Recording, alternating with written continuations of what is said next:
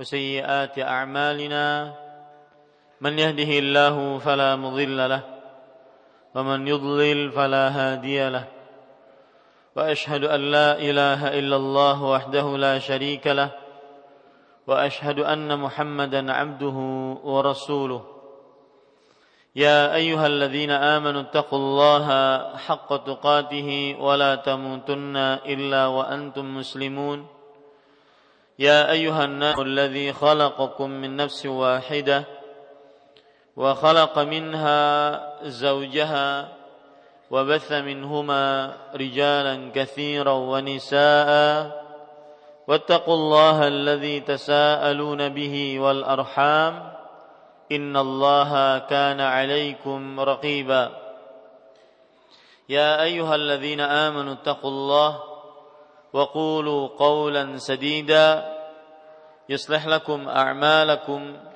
ويغفر لكم ذنوبكم ومن يطع الله ورسوله فقد فاز فوزا عظيما أما بعد فإن أصدق الحديث كتاب الله وأحسن الهدي هدي محمد صلى الله عليه وعلى آله وسلم وشر الأمور محدثاتها وكل محدثة بدعة وكل بدعة ضلالة وكل ضلالة في النار.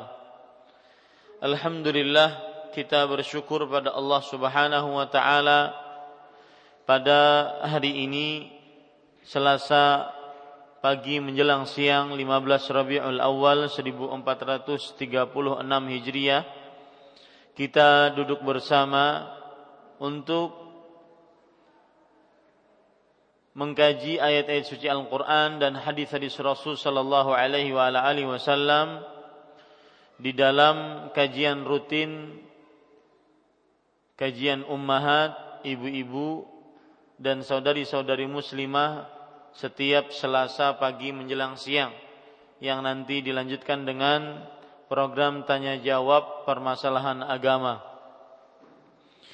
Salawat dan salam semoga selalu Allah berikan kepada Nabi kita Muhammad sallallahu alaihi wa ala alihi wasallam, pada keluarga beliau, para sahabat serta orang-orang yang mengikuti beliau sampai hari kiamat kelak.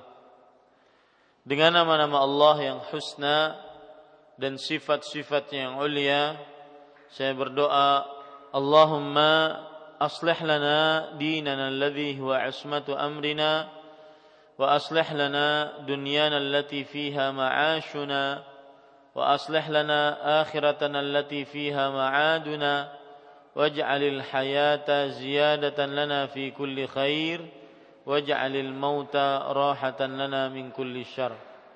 Wahai Allah, perbaikilah urusan agama kami yang merupakan penjaga diri kami, dan perbaikilah urusan dunia kami yang di dalamnya tempat tinggal kami, dan perbaikilah urusan akhirat kami yang di dalamnya tempat kembali kami, dan jadikanlah kehidupan sebagai tambahan bagi kami dalam setiap amal kebaikan, dan jadikanlah kematian sebagai peristirahatan bagi kami dari setiap keburukan. Amin ya rabbal alamin. Bapak, ibu, saudara-saudari yang dimuliakan oleh Allah Subhanahu wa taala, sejatinya kita membaca kitab Fiqh Sunnati Lin-Nisa, Fikih Sunnah untuk wanita, yang dikarang oleh Fadilatul Syekh Abu Malik Kamal bin Sayyid Salim Hafizahullah Ta'ala. Akan tetapi karena ini bulan Rabiul Awal dan dikenal oleh kaum muslim sebagian besar mungkin yaitu bulan Maulud, maka saya ingin berbicara dengan kajian tematik berjudul apakah kita benar-benar mencintai Rasulullah sallallahu alaihi wa ala alihi wasallam. Bapak, ibu, saudara-saudari yang dimuliakan oleh Allah Subhanahu wa taala, bulan Rabiul Awal di sebagian perkataan-perkataan para ulama sejarah adalah terjadinya kelahiran Rasulullah sallallahu alaihi wasallam. Meskipun di antara mereka terjadi perbedaan pendapat kapan tepatnya lahir Rasulullah sallallahu alaihi wasallam. Ada yang mengatakan tanggal 9 Rabiul Awal, ada yang mengatakan tanggal 12 Rabiul Awal. Dan di samping kelahiran Rasulullah sallallahu alaihi wasallam, para ulama sejarah bersepakat bahwa Rasulullah sallallahu alaihi wasallam meninggal juga tanggal 12 Rabiul Awal. Jadi kalau kita ingin ringkas, para ulama sejarah Islam masih berbeda pendapat tentang hari kelahiran Rasulullah sallallahu alaihi wasallam. Hal ini memang karena di dalam Islam tidak dikenal dengan mengenang hari kelahiran seseorang. Makanya sampai ahli sejarah Islam pun berbeda pendapat tentang hari kelahiran Nabi Muhammad sallallahu alaihi wasallam. Di dalam Islam tidak seperti agama-agama lain, hari kelahiran bukan sesuatu yang untuk dikenang. Akan tetapi para ulama sejarah bersepakat dalam hari kematian Rasulullah sallallahu alaihi wasallam pada tanggal yang sama 12 Rabiul Awal. Karena memang wafatnya Rasulullah sallallahu alaihi wasallam merupakan musibah terbesar bagi umat Nabi Muhammad sallallahu alaihi wasallam. Dan salah satu tanda dari tanda hari kiamat adalah diutusnya dan wafatnya Rasulullah sallallahu alaihi wa ala alihi wasallam. Terlepas dari itu semua, ibu-ibu dan juga para pendengar Radio Gema Madinah 93,7 FM yang selalu setia mendengarkan radio ini, terlepas dari itu semua, maka bagaimanapun kita lihat sekarang realitanya, kaum muslim mengadakan atau menyatakan, sebagian, saya katakan tidak semua, menyatakan bulan Rabiul Awal disebut dengan bulan Maulud. Bahkan sebagian muslim lebih mengenal bulan Rabiul Awal bukan dengan Rabiul Awal, tetapi dengan bulan Maulud. Yang mana mereka menganggap sebagiannya juga bahwa bulan Rabiul Awal adalah bulan untuk mengekspresikan cinta kepada Rasulullah sallallahu alaihi wasallam, untuk menyampaikan mereka bahwasanya mereka cinta kepada Rasulullah sallallahu alaihi wa ala alihi wasallam.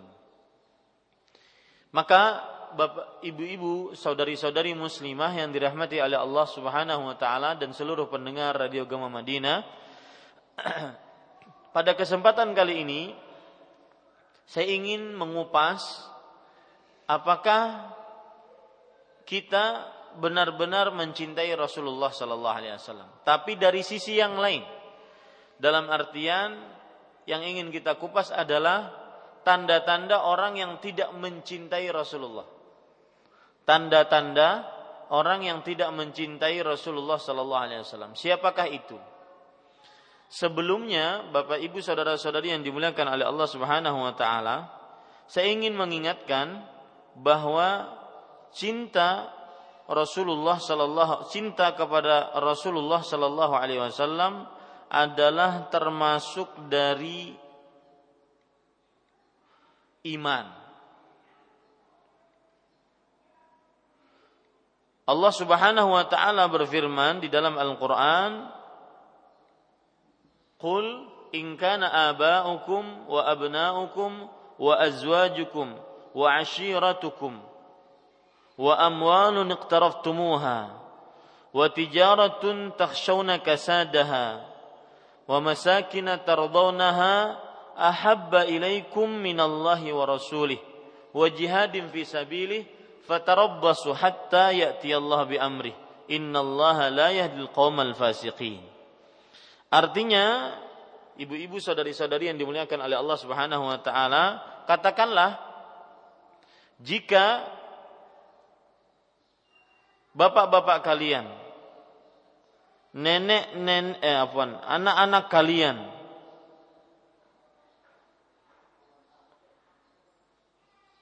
Saudara-saudara kalian, istri-istri kalian, kerabat kalian, dan harta yang kalian usahakan untuk mendapatkannya, dan perdagangan yang kalian takuti akan kehancurannya, dan tempat tinggal yang kalian menyukainya, lebih kalian cintai, nih perhatikan, lebih kalian cintai dibandingkan Allah dan Rasulnya, dan berjihad di jalan Allah dan Rasulnya, maka tunggulah sampai datang perintah dari Allah Subhanahu wa taala, sampai datang perintah dari Allah Subhanahu wa taala.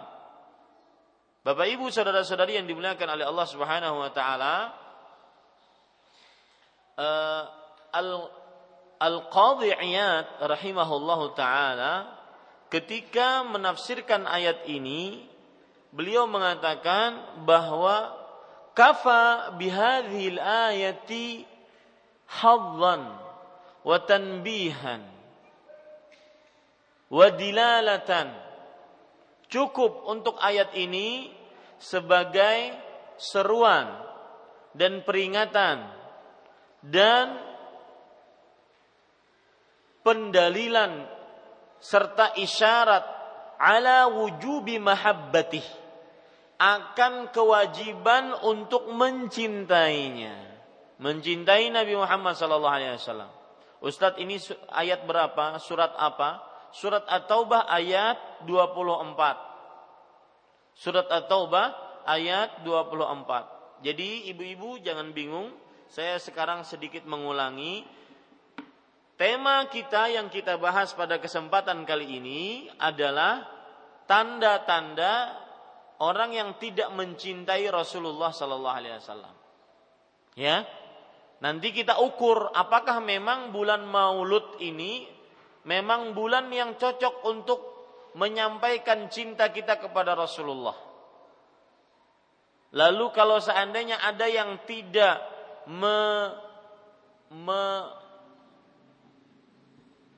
mengerjakan atau memperingati hari kelahiran Rasulullah sallallahu alaihi wasallam di bulan Maulud ini, apakah dia termasuk tidak cinta? Nah, ini yang saya bahas. Ya. Apakah kalau orang tidak memperingati Maulid Nabi di bulan Maulud, bulan Rabiul Awal, apakah termasuk tidak cinta? Ini yang kita bahas. Kita bahas poin tanda-tanda orang yang tidak mencintai Rasulullah. Tanda-tanda orang yang tidak mencintai Rasulullah. Taib, sebelum saya membahas apa tanda-tandanya, maka saya ingin mengungkapkan poin pertama pada kajian ini, yaitu yang saya sebutkan tadi, mencintai Rasulullah sallallahu alaihi wasallam adalah termasuk keimanan. Termasuk keimanan. Dalilnya tadi sudah saya sebutkan.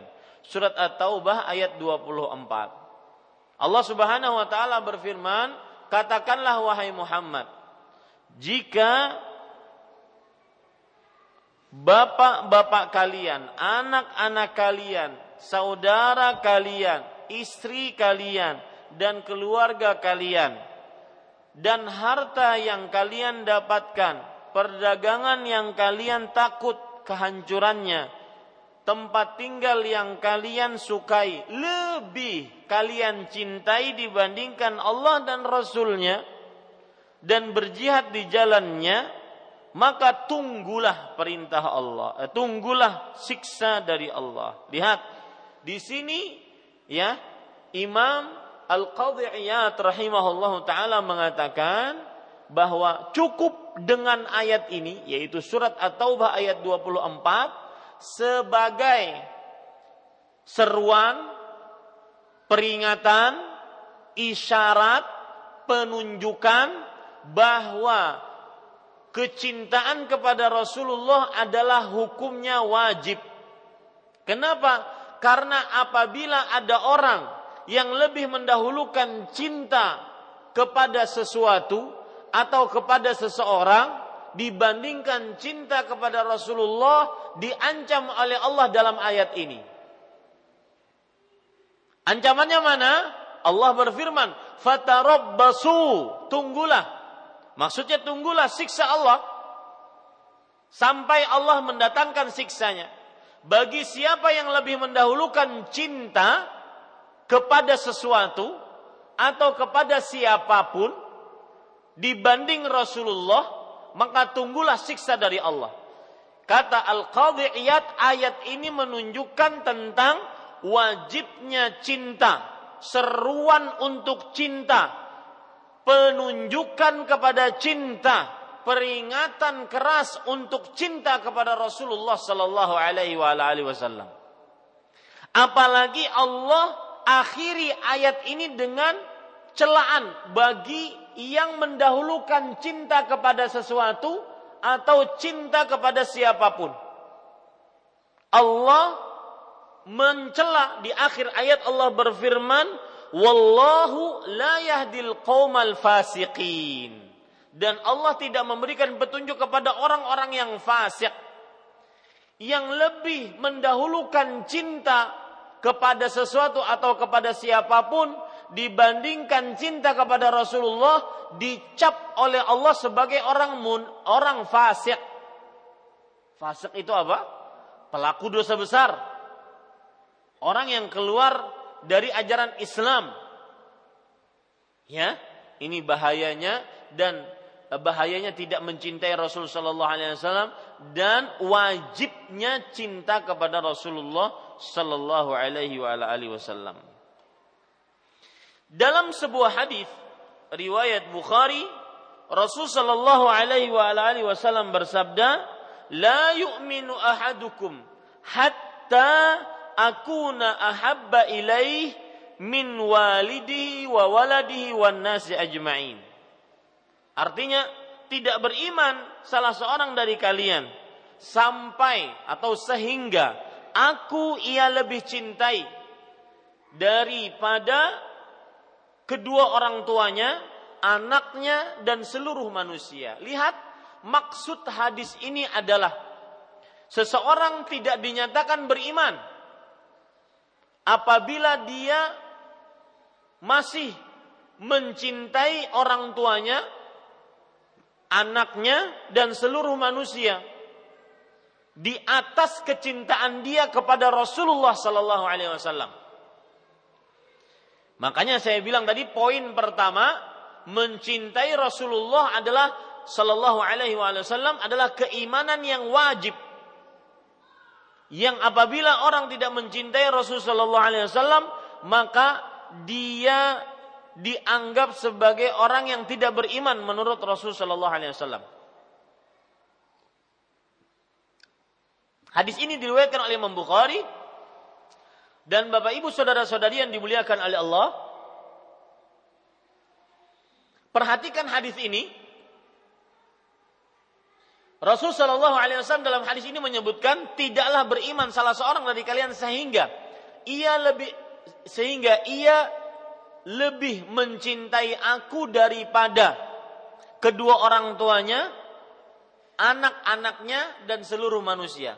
Pertanyaannya, kenapa Rasul sallallahu alaihi wasallam menyebutkan orang tuanya dan anak-anaknya pada ayat ini atau pada hadis ini? Karena bagi seorang manusia tidak ada yang lebih ia cintai dibandingkan orang tua dan anak-anak. Ya. Tetapi meskipun demikian, orang yang paling ia cintai adalah orang tua dan anak-anaknya. Meskipun demikian, harus dikalahkan kecintaan mereka tersebut dibandingkan kecintaan kepada Rasulullah sallallahu alaihi wasallam. Artinya, kecintaan kepada Rasul sallallahu alaihi wasallam harus lebih tinggi dibandingkan kecintaan kepada orang tua dan anak-anak. Ini faedah saya ambilkan dari Syekh Abdul Muhsin Al-Abbad hafizahullah ta'ala. Penyebutan orang tua dan anak, dan saya sering mengulang-ulang, sering mengingatkan bahwa ayat Al-Quran itu wahyu dari Allah. Sama dengan hadis Rasul sallallahu alaihi wasallam itu adalah wahyu dari Allah. Jadi tidak sembarangan. Rasul sallallahu alaihi wasallam berbicara dengan satu kata pasti ada maknanya. Sama dengan ayat dengan hadis ini. Tidaklah beriman salah seorang dari kalian sehingga ia lebih cintai dibandingkan orang tuanya dan anak-anaknya. Kata-kata orang tua dan anak ini tidak sembarangan. Penjelasannya adalah tidak ada yang lebih dicintai oleh seseorang di dunia ini dibandingkan orang tua dan anak-anaknya. Siapa saja yang menghina orang tuanya, maka dia akan langsung di garda terdepan untuk membela kedudukan orang tuanya. Apa saja yang menimpa anaknya, maka dia adalah orang yang penolong pertama kali. Orang tuanya penolong pertama kali.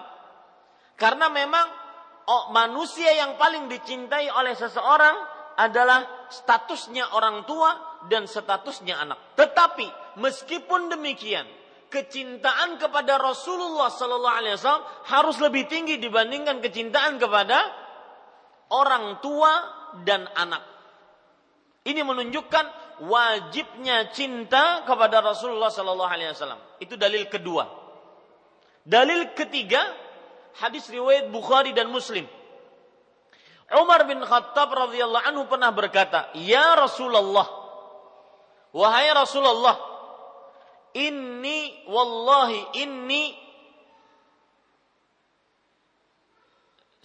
wallahi innaka la ahabbu ilayya min kulli syai illa min nafsi."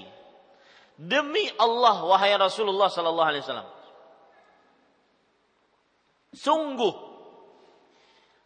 dirimu lebih aku sukai dibandingkan segala sesuatu.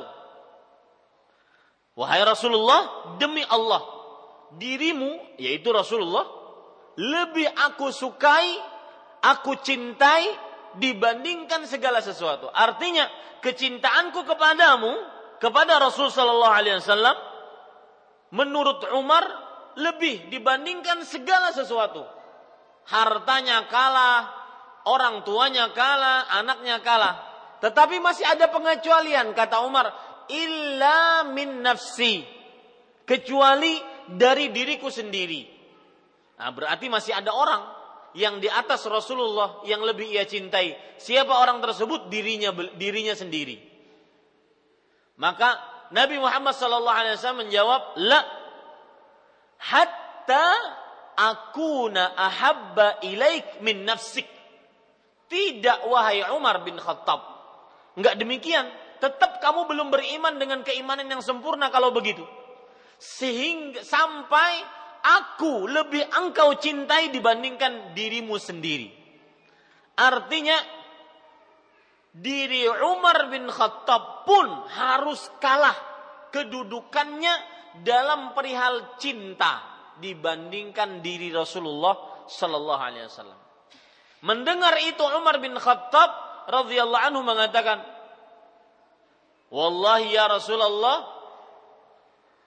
Beliau mengatakan, demi Allah wahai Rasulullah sallallahu alaihi wasallam, la antal ana ahabbu ilayya min nafsi.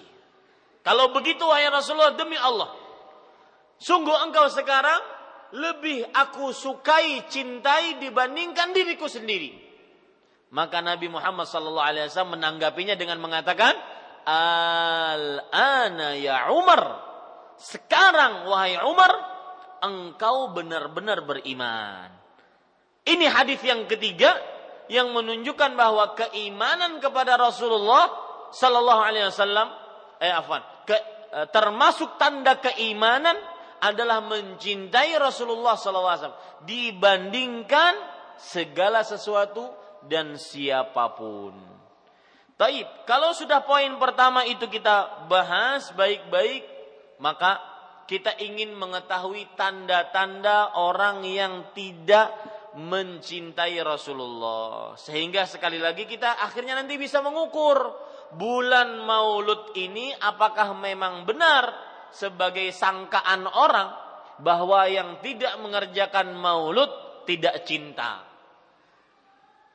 yang tidak mengerjakan maulid Nabi di bulan Rabiul Awal dianggap sebagai tidak cinta. Dan ingat, saya peringatkan ibu-ibu yang hadir di majelis ini dan juga seluruh pendengar Gema Madinah, jangan mudah-mudah menuduh orang tidak cinta.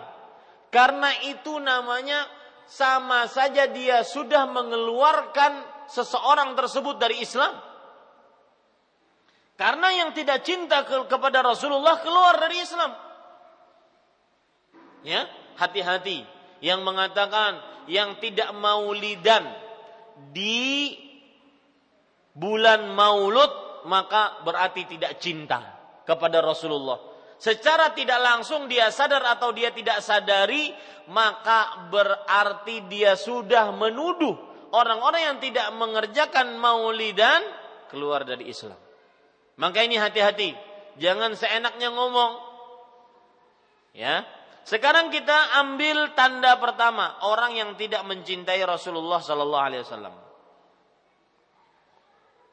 Yaitu yang pertama, mencintai selain Rasulullah sallallahu alaihi wasallam dengan kecintaan yang melebihi cinta kepada beliau. Ini sudah kita bahas tadi barusan. Yaitu dalam hadis Umar bin Khattab. Kalau ada orang mencintai sesuatu, lebih ia cintai dibandingkan mencintai Rasulullah, maka orang ini berarti benar-benar menghina Rasulullah, merendahkan Rasulullah, mencela Rasulullah, dan dia adalah orang yang tidak mencintai Rasulullah sallallahu alaihi wasallam. Sekarang permasalahannya, ibu-ibu, saudari-saudari muslimah dan juga para pendengar Radio Gema Madinah, apakah tanda orang yang melebihkan cinta kepada selain Rasulullah dibandingkan Rasulullah sallallahu alaihi wasallam? Apakah tandanya? Jadi, tanda orang yang menghina Rasulullah, tanda orang yang mencela Rasulullah adalah yang melebihkan cinta kepada selain Rasulullah sallallahu alaihi wasallam dibandingkan kepada Rasulullah. Nah, tandanya ini apa? Yang melebihkan cinta kepada selain Rasulullah, apa tandanya? Di antaranya, Bapak Ibu saudara-saudari yang dimuliakan oleh Allah Subhanahu wa taala, yaitu lebih mengedepankan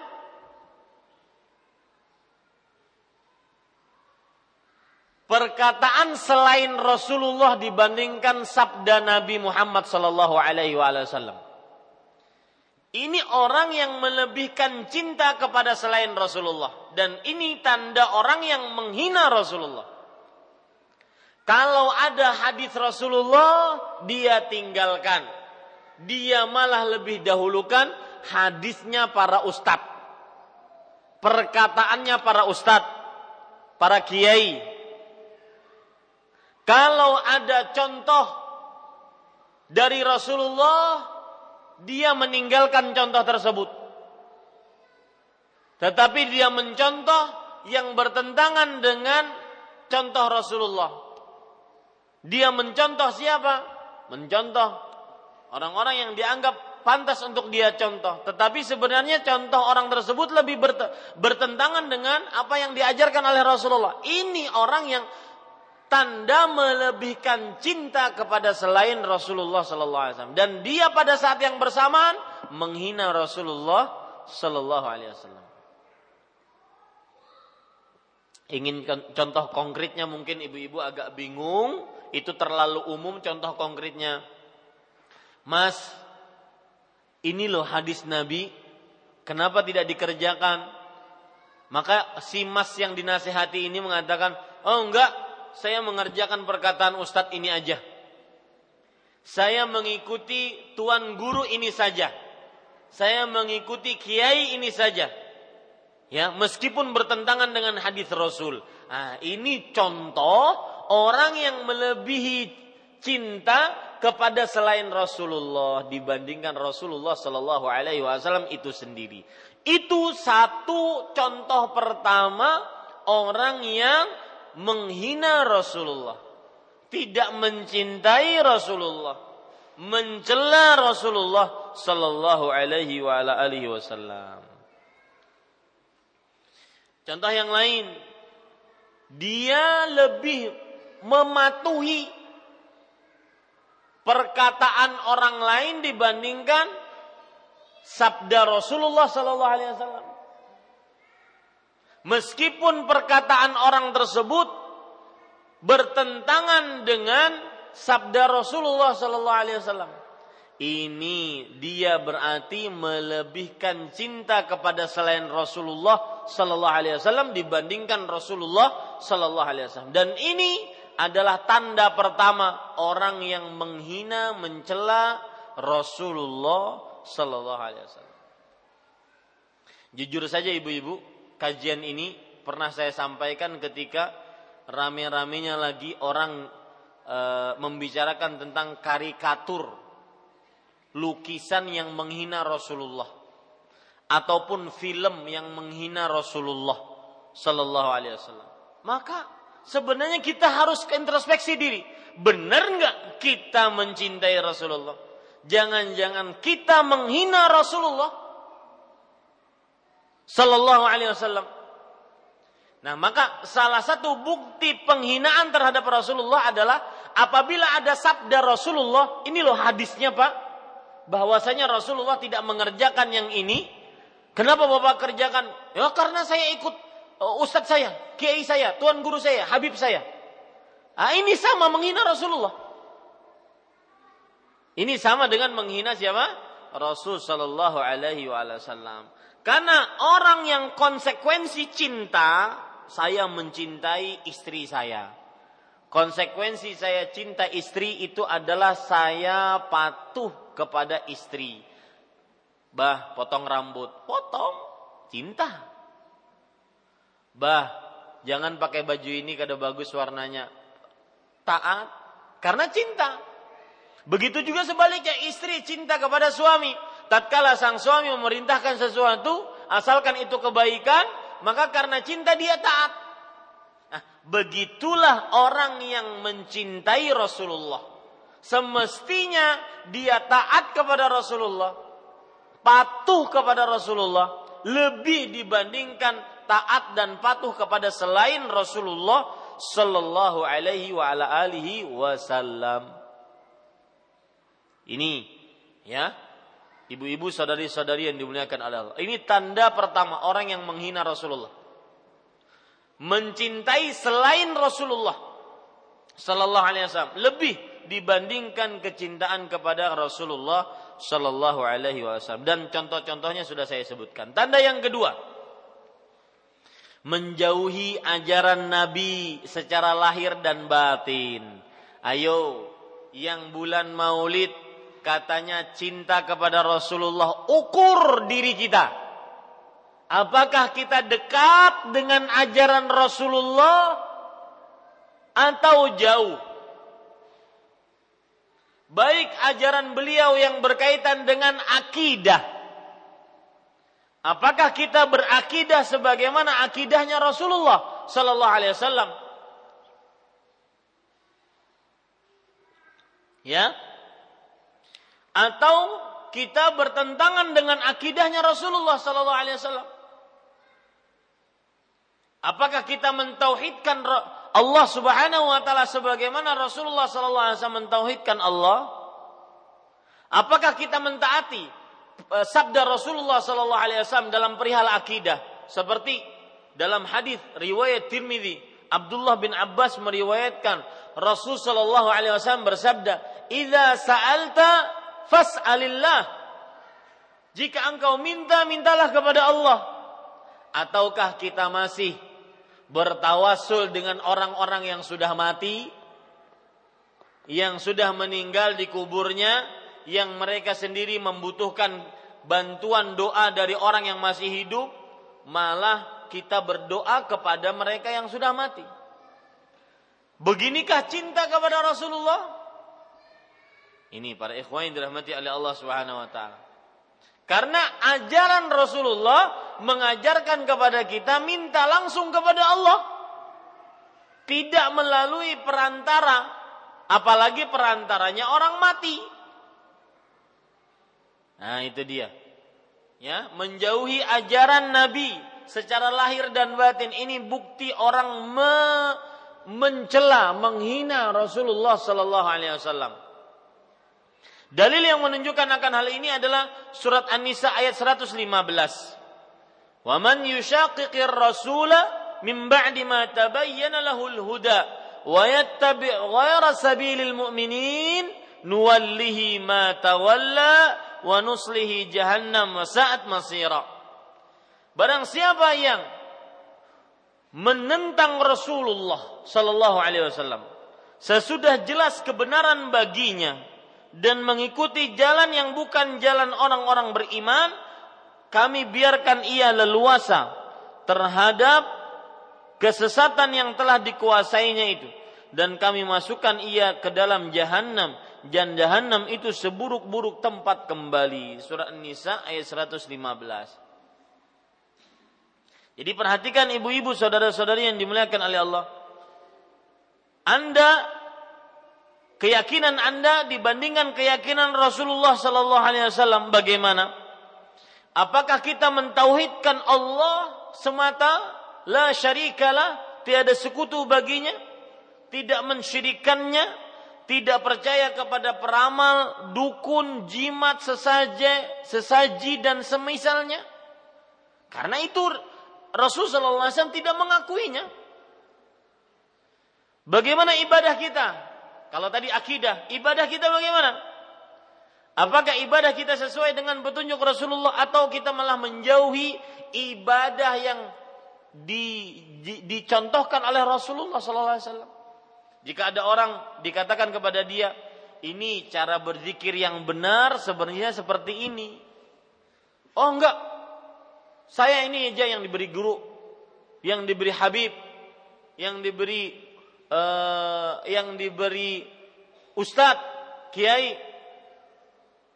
Itu tidak ada contohnya. Misalkan kalau tidak ada contohnya, dan saya yakin para habib, para tuan guru tidak mungkin memberikan zikir-zikir, doa-doa yang belum ada contohnya. Tentunya mereka takut untuk memberikan itu kepada umat Islam, karena akan ditanya oleh Allah Subhanahu wa taala. Ya? Mereka akan ditanya oleh Allah Subhanahu wa taala. Makanya saya yakin para ulama-ulama kita takut memberikan ajaran yang belum ada contohnya dari Rasul sallallahu alaihi wasallam. Makanya saya yakin pula kalau para ustadz, para kiai, tuan guru, habib, kalau ditanya ini zikirnya mana dalilnya, maka mereka insyaallah tahu. Insyaallah mereka bisa memperlihatkan ini dalilnya dari kitab ini hadisnya, ini ayatnya. Ya. Maka kita sebagai umat, kita harus beribadah sesuai dengan petunjuk Rasul. Karena termasuk tanda orang yang menghina Rasulullah sallallahu alaihi wasallam adalah orang yang menjauhi ajaran Rasulullah. Bagaimana salat kita?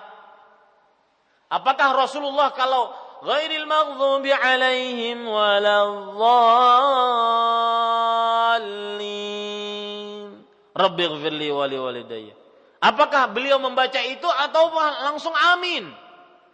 Maka kita contoh yang dicontohkan oleh Rasulullah.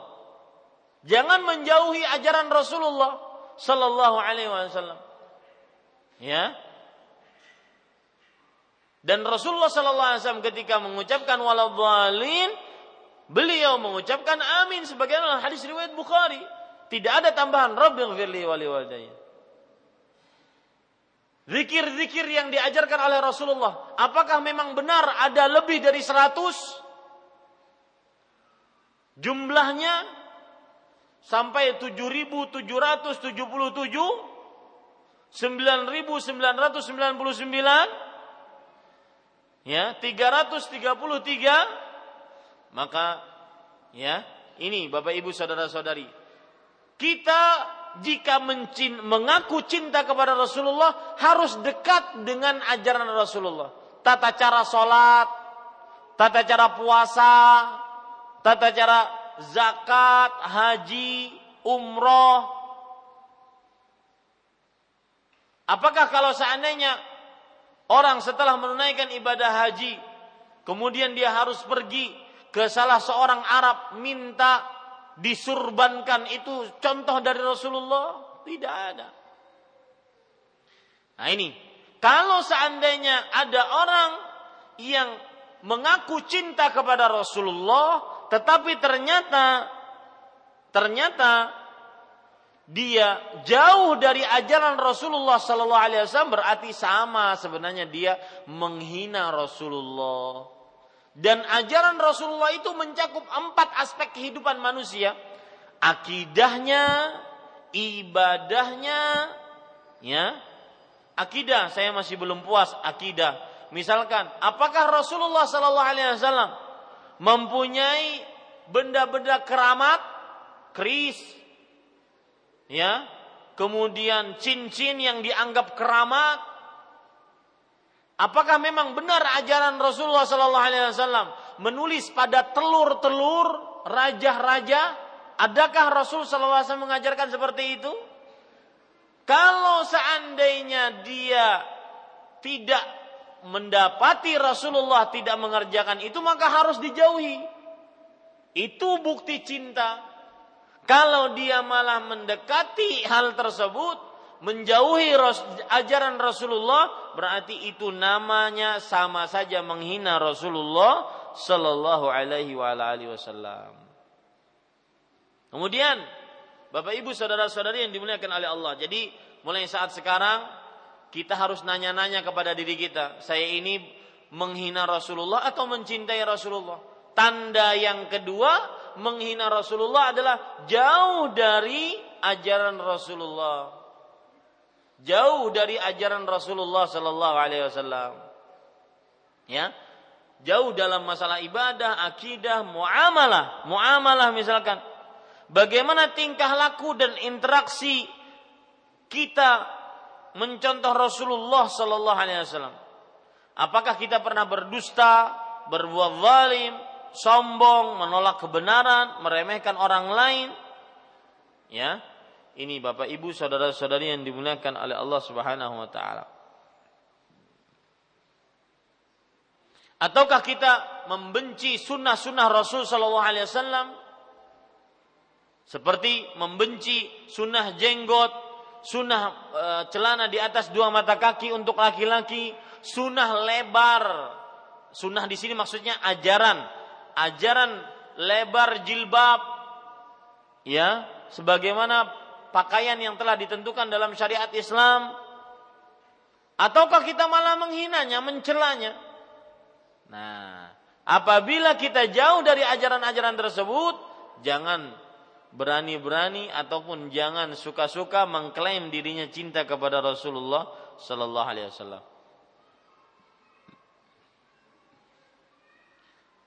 Faman, Rasul sallallahu alaihi wasallam bersabda dalam hadis riwayat Bukhari, "Faman raghiba an sunnati falaysa minni." Barang siapa yang membenci sunnahku maka bukan dariku. Maka ia bukan dariku.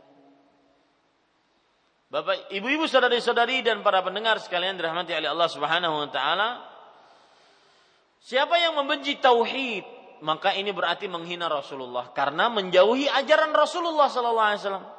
Siapa yang menghina sunnah Nabi Muhammad sallallahu alaihi wasallam, berarti ini menghina Rasulullah karena telah menjauhi sunnah Rasul sallallahu alaihi wasallam. Menghina jilbab wanita muslimah, menghina memanjangkan jenggot, menghina mengangkat celana di atas 2 mata kaki, menghina adab-adab makan, ya, menjauhi adab-adab makan. Makan, minum dengan tangan kanan, duduk tidak berdiri, tidak dengan tangan kiri. Ini para ikhwan yang dirahmati oleh Allah Subhanahu wa taala. Maka tanyakan kepada diri kita, apakah kita sedang mencintai Rasulullah atau sebaliknya malah menghina Rasulullah sallallahu alaihi wasallam? Kemudian Bapak Ibu saudara-saudari yang dimuliakan oleh Allah Subhanahu wa taala, termasuk hal yang merupakan tanda orang yang membenci, menghina Rasulullah sallallahu alaihi wasallam yang ketiga, yaitu membenci ajaran Rasulullah. membenci malah sunnah-sunnahnya, membenci malah hadis-hadisnya, membenci ajaran Rasulullah sallallahu alaihi wasallam. Ini termasuk tanda orang yang menghina Rasulullah. Dalilnya tadi sudah saya sebutkan, faman raghiba an sunnati falaysa minni. Tanda yang keempat, orang yang menghina Rasulullah yaitu menolak hadis-hadis Rasulullah, hadis-hadis sahih. Ayo, yang di bulan Maulid ini mengadakan Maulid Rasulullah sallallahu alaihi wasallam, coba perhatikan sikap kita terhadap hadis-hadis Rasul. Apakah kita tolak ataukah kita terima?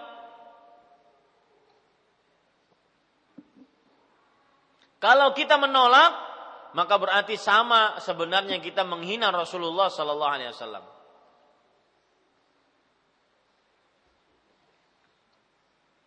Ada sebuah kelompok yang mereka menghina Rasulullah sallallahu alaihi wasallam dengan cara mereka mengatakan apa saja yang datang dari Al-Qur'an kita terima, adapun selain itu kita tolak. Oh, berarti mereka menolak hadis Rasul. Ini ada di zaman sekarang, orang-orang yang hanya berpegang kepada Al-Qur'an saja. Ya, orang-orang yang hanya berpegang kepada Al-Qur'an saja. Lihat hadis riwayat Tirmidzi dari Abu Rafi' rahimahullahu taala radhiyallahu anhu, meriwayatkan la alfayanna ahadakum atau la ulfiyanna ahadakum muttaki'an ala arikatihi ya'tihi amran mimma umirtu bihi aw nahaitu anhu fayaqulu la adri ma wajadna fi kitabillahi ittaba'na. Rasul sallallahu alaihi wasallam bersabda, aku tidak mendapati salah seorang dari kalian bersandar di atas kasur mewahnya, datang kepadanya sebuah perintah yang aku perintahkan atau aku telah larang, yaitu hadis Rasul datang kepadanya, sunnah Nabi datang kepadanya sallallahu alaihi wasallam, tapi ia berkata, aku tidak tahu itu. Apa yang kami dapatkan dalam Al-Quran itu yang kami ikuti. Siapa di antara kita yang cuma mementingkan diri dengan Al-Quran saja, tidak mau mengambil hadis-hadis Rasul, maka ini termasuk dari para ikhwah sekalian, dari apa? Dari menghina Rasulullah sallallahu alaihi wasallam. Menolak hadis-hadis sahih. Ya, disebutkan kepada dia hadis-hadis sahih malah dia tolak. Dia mengatakan, "Tidak, saya ini saja. Saya pendapat ini saja dibandingkan hadis tersebut." Dan subhanallah, ibu-ibu, saudari-saudari muslimah, ada pemandangan kalau kita perhatikan, orang susah menerima kebenaran itu salah satu sebabnya adalah karena permasalahan ekonomi. Susah menerima kebenaran salah satu penyebabnya adalah permasalahan apa? Ekonomi itu. Saya beri contoh misalkan. Orang-orang yang mengais rezeki dengan cara yang haram, dinasehati susah. Kenapa? Karena memang dari mengais rezeki dengan cara yang haram di situ, disitulah dia dapat duit. Ya, disitulah dia dapat harta. Maka susah kadang-kadang menasihati orang yang melakukan maksiat, baik melakukan maksiat ataupun melakukan maksiat seperti minum khamar, berjudi, ya, ataupun yang lain, makan harta riba, ataupun maksiat yang berupa bid'ah. Ya. Kenapa? Karena di situ dia dapat rezekinya. Susah untuk menolaknya. Ini Bapak Ibu saudara-saudari yang dimuliakan oleh Allah.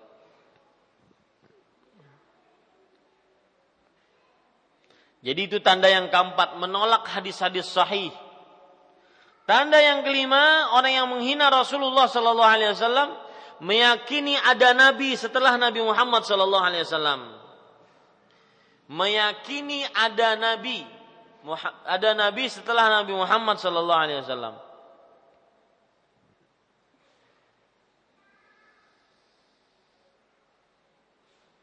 Ini adalah menghina Rasulullah sallallahu alaihi wasallam. Dalil yang menunjukkan bahwasanya Nabi Muhammad sallallahu alaihi wasallam, ya, beliau sudah meninggal dan tidak bisa lagi bahwa Nabi Muhammad sallallahu alaihi wasallam adalah rasul terakhir dan tidak ada nabi dan rasul setelah beliau. Allah berfirman dalam surat Al-Ahzab ayat 40. Maka Muhammadun aba ahadin min rijalikum walakin Rasulullah wa khataman nabiyyin. Artinya Muhammad itu sekali-kali bukanlah bapak dari salah seorang dari antara kalian, tetapi dia adalah Rasulullah, penutup nabi. Lihat, penutup para nabi. Dan Allah Maha mengetahui segala sesuatu. Ini dalil yang pertama yang menunjukkan bahwasanya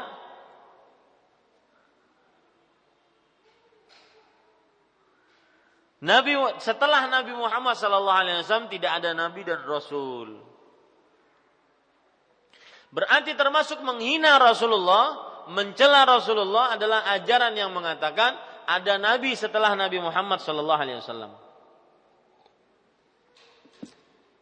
Kemudian dalil yang lain yang menunjukkan bahwa tidak ada nabi setelah Nabi Muhammad sallallahu alaihi wasallam. Riwayat Tirmidzi dari Thauban radhiyallahu anhu, Rasul sallallahu alaihi wasallam bersabda, "La taqumus sa'ah ala hatta talhaqa qabaila min ummati bil musyrikin." Artinya, tidaklah dibangkitkan hari kiamat sampai kabilah-kabilah dari umatku bersatu dengan kaum musyrik.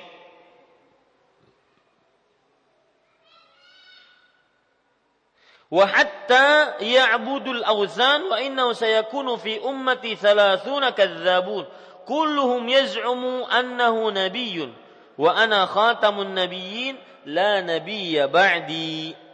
Artinya, sampai mereka menyembah berhala-berhala, dan sesungguhnya akan ada di dalam umatku 30 orang yang tukang dusta, ngaku jadi nabi. Seluruhnya mengaku bahwa ia adalah seorang nabi, padahal Allah penutup para nabi. Tidak ada nabi setelahku. Hadis riwayat Tirmidzi. Kemudian termasuk orang yang tidak mencintai Rasulullah, menghina Rasulullah adalah yang ke berapa, Bu? Hah? Yang ke-6. Alhamdulillah, berarti masih hidup ya. Kirain guringan. Yang keenam, mendahulukan perkataan seorang makhluk selain Rasulullah. Nah, ini ya, kalau dikatakan ini loh ada hadisnya, maka yang satu mengatakan, kada jar ustadz ini kaito. Nah, ini termasuk menghina, mencela, merendahkan Rasulullah. Ukur diri kita, terutama kaum muslim yang di bulan maulid ini mengadakan maulid-maulid, mengadakan cinta kepada Rasulullah. Apakah kita memang seperti itu? Lebih mendahulukan sabda Rasulkah atau mendahulukan perkataan manusia biasakah? Apapun statusnya. Dan ingat ibu-ibu, saudari-saudari muslimah, qaulun Nabi sallallahu alaihi wasallam la yu'adil biqauli ahad, atau la yu'adal biqauli ahad. Perkataan Rasul sallallahu alaihi wasallam itu tidak bisa ditanding dengan perkataan siapapun. Jangan orang-orang di zaman sekarang, wali-wali di zaman sekarang, jangan. Dengan perkataan sahabat saja tidak bisa dibanding. Abu Bakar dan Umar saja tidak bisa dibanding. Ya, ini Bapak Ibu saudara-saudari yang dimuliakan oleh Allah. Lihat penjelasan yang sangat menarik oleh Imam Al-Qayyim rahimahullah pada ayat ini. Beliau mengatakan, "Wa qala ta'ala ya ayyuhalladzina amanu la tuqaddimu baina yadayillahi wa rasulih wattaqullaha innallaha samii'un 'aliim." Ay la taqulu hatta yaqulu hatta yaqula wala ta'muru hatta ya'mura wala taftu hatta yufti wala taqta'u hamran hatta yakunu huwa alladhi yuhibbu huwa alladhi yuhibbukum fi wa yumdhi. Wahai orang-orang yang beriman, janganlah kalian mendahului di hadapan Allah dan Rasulnya. Bertakwalah kalian, sesungguhnya Allah maha mendengar dan maha mengetahui. Maksudnya adalah janganlah kalian mengucapkan sesuatu sampai Rasulullah mengucapkan sesuatu. Janganlah kalian memerintahkan sesuatu sampai Rasulullah memerintahkan sesuatu. Janganlah kalian memberikan fatwa sampai Rasulullah sallallahu alaihi wasallam memberikan fatwa. Janganlah kalian memutuskan hukum sampai Rasulullah sallallahu alaihi wasallam memutuskan hukum. Ini Bapak, Ibu-ibu, saudari-saudari dan para pendengar Radio Gema Madinah 93,7 FM. Taib, Ibu-ibu, saudari-saudari yang dimuliakan oleh Allah Subhanahu wa taala. Kalau begitu, sekali lagi sabda Rasulullah sallallahu alaihi wasallam tidak bisa ditanding dengan perkataan siapapun dari manusia. Kalau ada sabda Rasulullah, wahyu Allah dan perkataan Rasulullah sallallahu alaihi wasallam dalam hadis yang sahih, maka dia adalah hujjah, landasan hukum yang kuat. Ya, landasan hukum yang kuat. Coba perhatikan sekarang ada cerita menarik yang disebutkan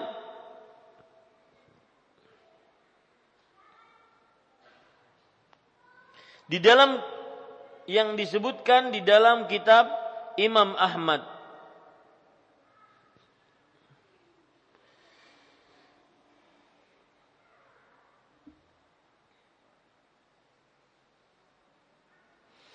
Yaitu Nabi Muhammad sallallahu alaihi wasallam berhaji dengan cara tamattu'.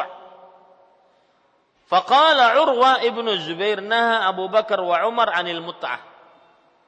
Urwa bin Zubair mengatakan, tapi Abu Bakar dan Umar mengatakan dilarang berhaji dengan cara tamattu'. Nah, di sini Abdullah bin Abbas langsung berkata, "Urahum sayahlakun." Aku takut mereka akan binasa. Aqulu qala Rasulullah sallallahu alaihi wasallam wa taquluna naha Abu Bakar wa Umar. Aku mengatakan ini loh sabda Rasulullah, tapi kalian malah mengatakan ini dilarang oleh Umar bin Khattab. Ini dilarang oleh Umar dan Abu Bakar As-Siddiq radhiyallahu anhuma.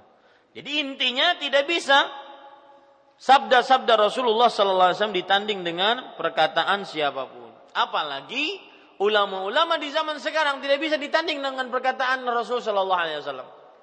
Ya. Tidak bisa ditanding, maksudnya tidak bisa dilawankan antara sabda Rasulullah dengan perkataan manusia, tidak bisa dilawankan.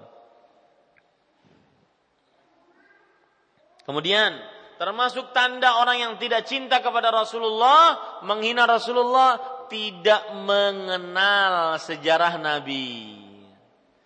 Tidak mengenal sejarah Nabi Muhammad sallallahu alaihi wasallam. Ayo tanya kepada diri kita. Ya. Berapa kali kita hatam sejarah Rasulullah? Sudah dibukukan dalam bahasa Indonesia. Umur Rasulullah itu terbatas 63 tahun saja. Berarti kita bisa baca ya tentang sejarah Rasulullah sallallahu alaihi wasallam. Ada pepatah Arab mengatakan, "Inna min ahabbin nasi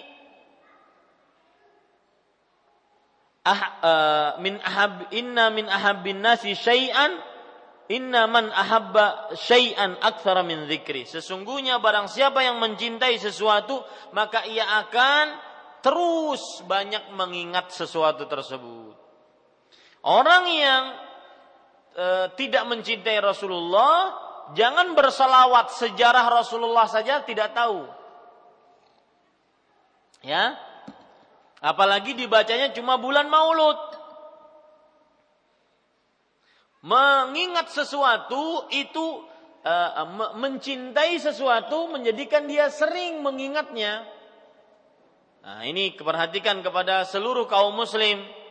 Ya, kalau kita benar-benar cinta kepada Rasulullah, bukan hanya ketika bulan Maulud kita baca sejarahnya, tetapi setiap hari kita baca, setiap hari kita kita baca sejarah Rasulullah sallallahu alaihi wa ala alihi wasallam.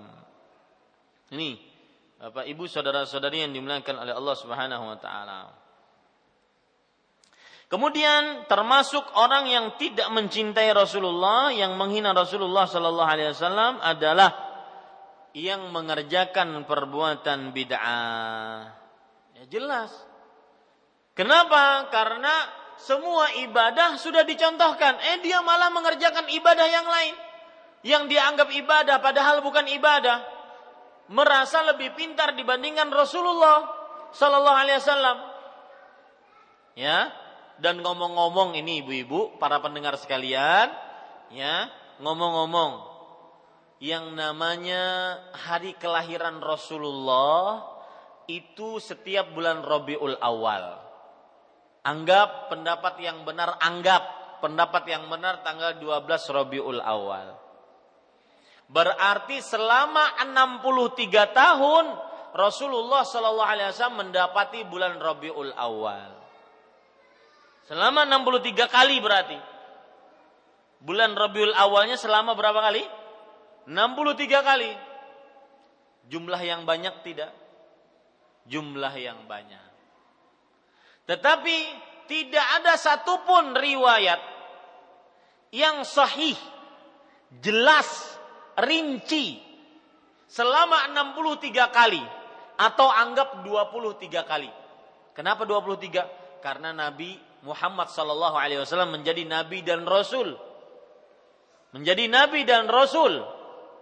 Ya, selama 23 tahun berarti selama 23 kali beliau mendapati Rabiul Awal. Tetapi beliau belum pernah dalam satu hadis sahih pun menyebutkan akan hal itu. Mengumpulkan sahabatnya. Cari saja di Kutubut Tis'ah atau Sittah, Sahih Bukhari, Sahih Muslim, Sunan Abi Daud, Sunan Tirmidzi, Nasai, Ibnu Majah, Musnad Imam Ahmad, Muwatta Malik, Sunan Ad-Darimi, Musannaf Abdul Razzaq, Musannaf Ibnu Abi Syaibah, Musnad At-Tayalisi. Semua kitab-kitab hadis tidak pernah kita dapati, padahal 23 kali waktu yang lama Rasulullah berkumpul untuk memperingati Maulid beliau. Mungkin ada yang berkata, Ustadz, Rasulullah mungkin bukan malu. Mungkin beliau tawadhu, rendah hati, sehingga tidak mau memperingati maulid beliau dengan cara mengumpulkan.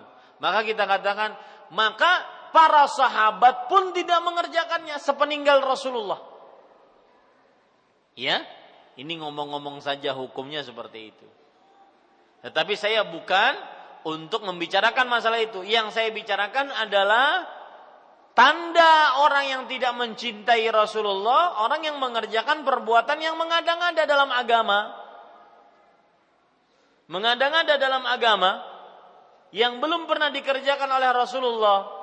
Maka saya himbau kaum muslim, baik yang hadir di sini ataupun para pendengar sekalian yang mendengarkan Radio Gema Madinah, jangan pernah mengerjakan ibadah yang belum pernah diajarkan oleh Rasulullah.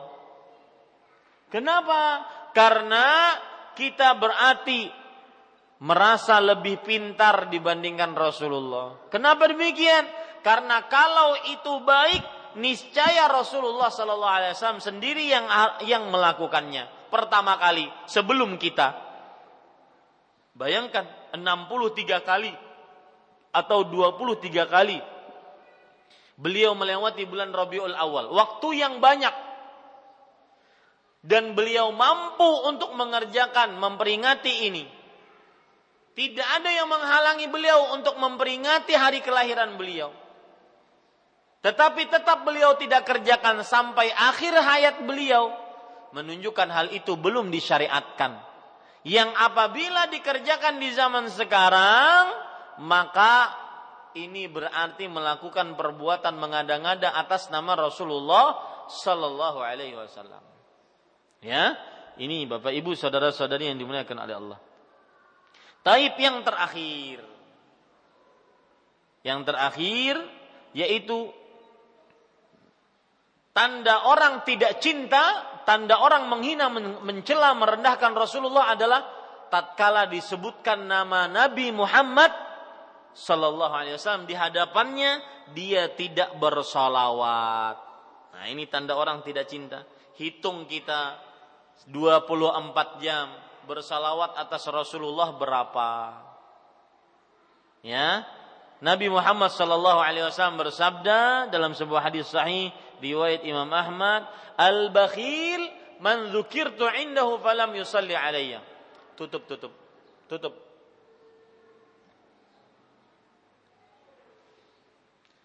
Al-bakhil man dzukirtu indahu falam yusalli alayya.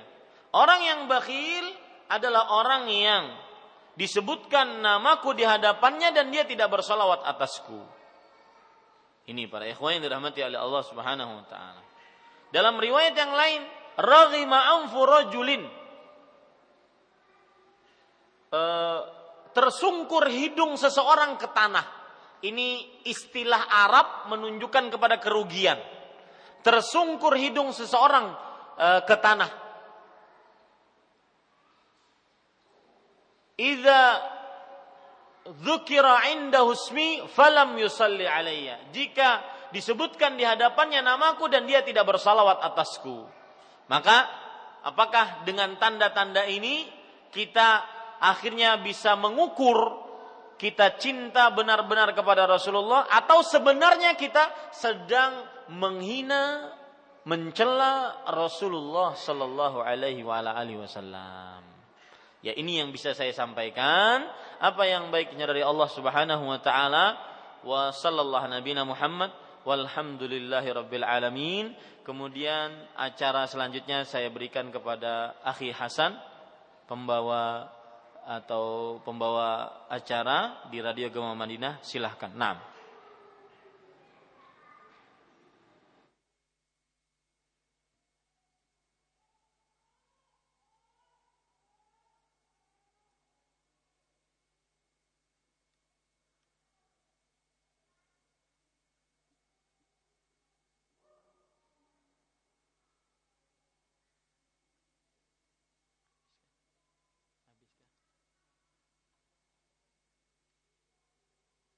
Ya.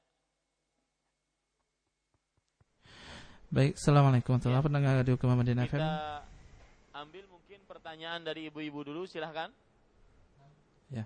Silahkan.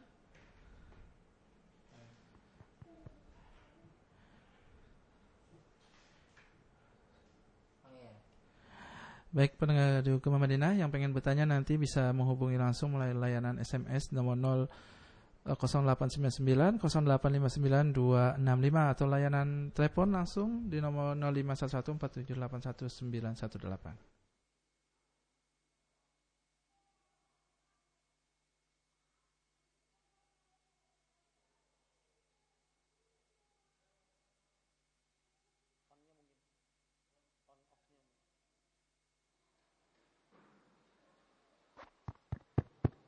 Ya, silakan Bu. Sudah bisa? Belum. Volumenya belum.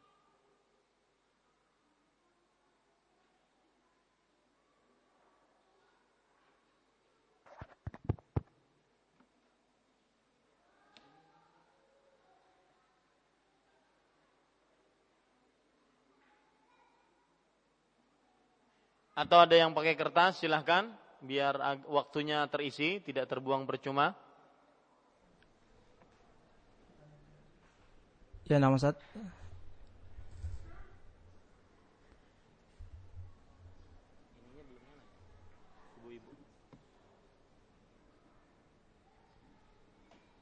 Ustaz, sini ada satu pertanyaan Ustaz dari pendengar Radio Gema Madinah. Ya, silakan. Dari Ferry pertanyaannya, Ustaz, mereka berkata Rasulullah sallallahu alaihi wasallam merayakan kelahiran beliau dengan berpuasa. Apakah itu sahih, Ustaz? Ya, Bapak Ibu saudara-saudari yang dimuliakan oleh Allah Subhanahu wa taala, hadis tentang berpuasanya Rasulullah sallallahu alaihi wasallam pada hari kelahiran, itu hadis sahih riwayat Bukhari.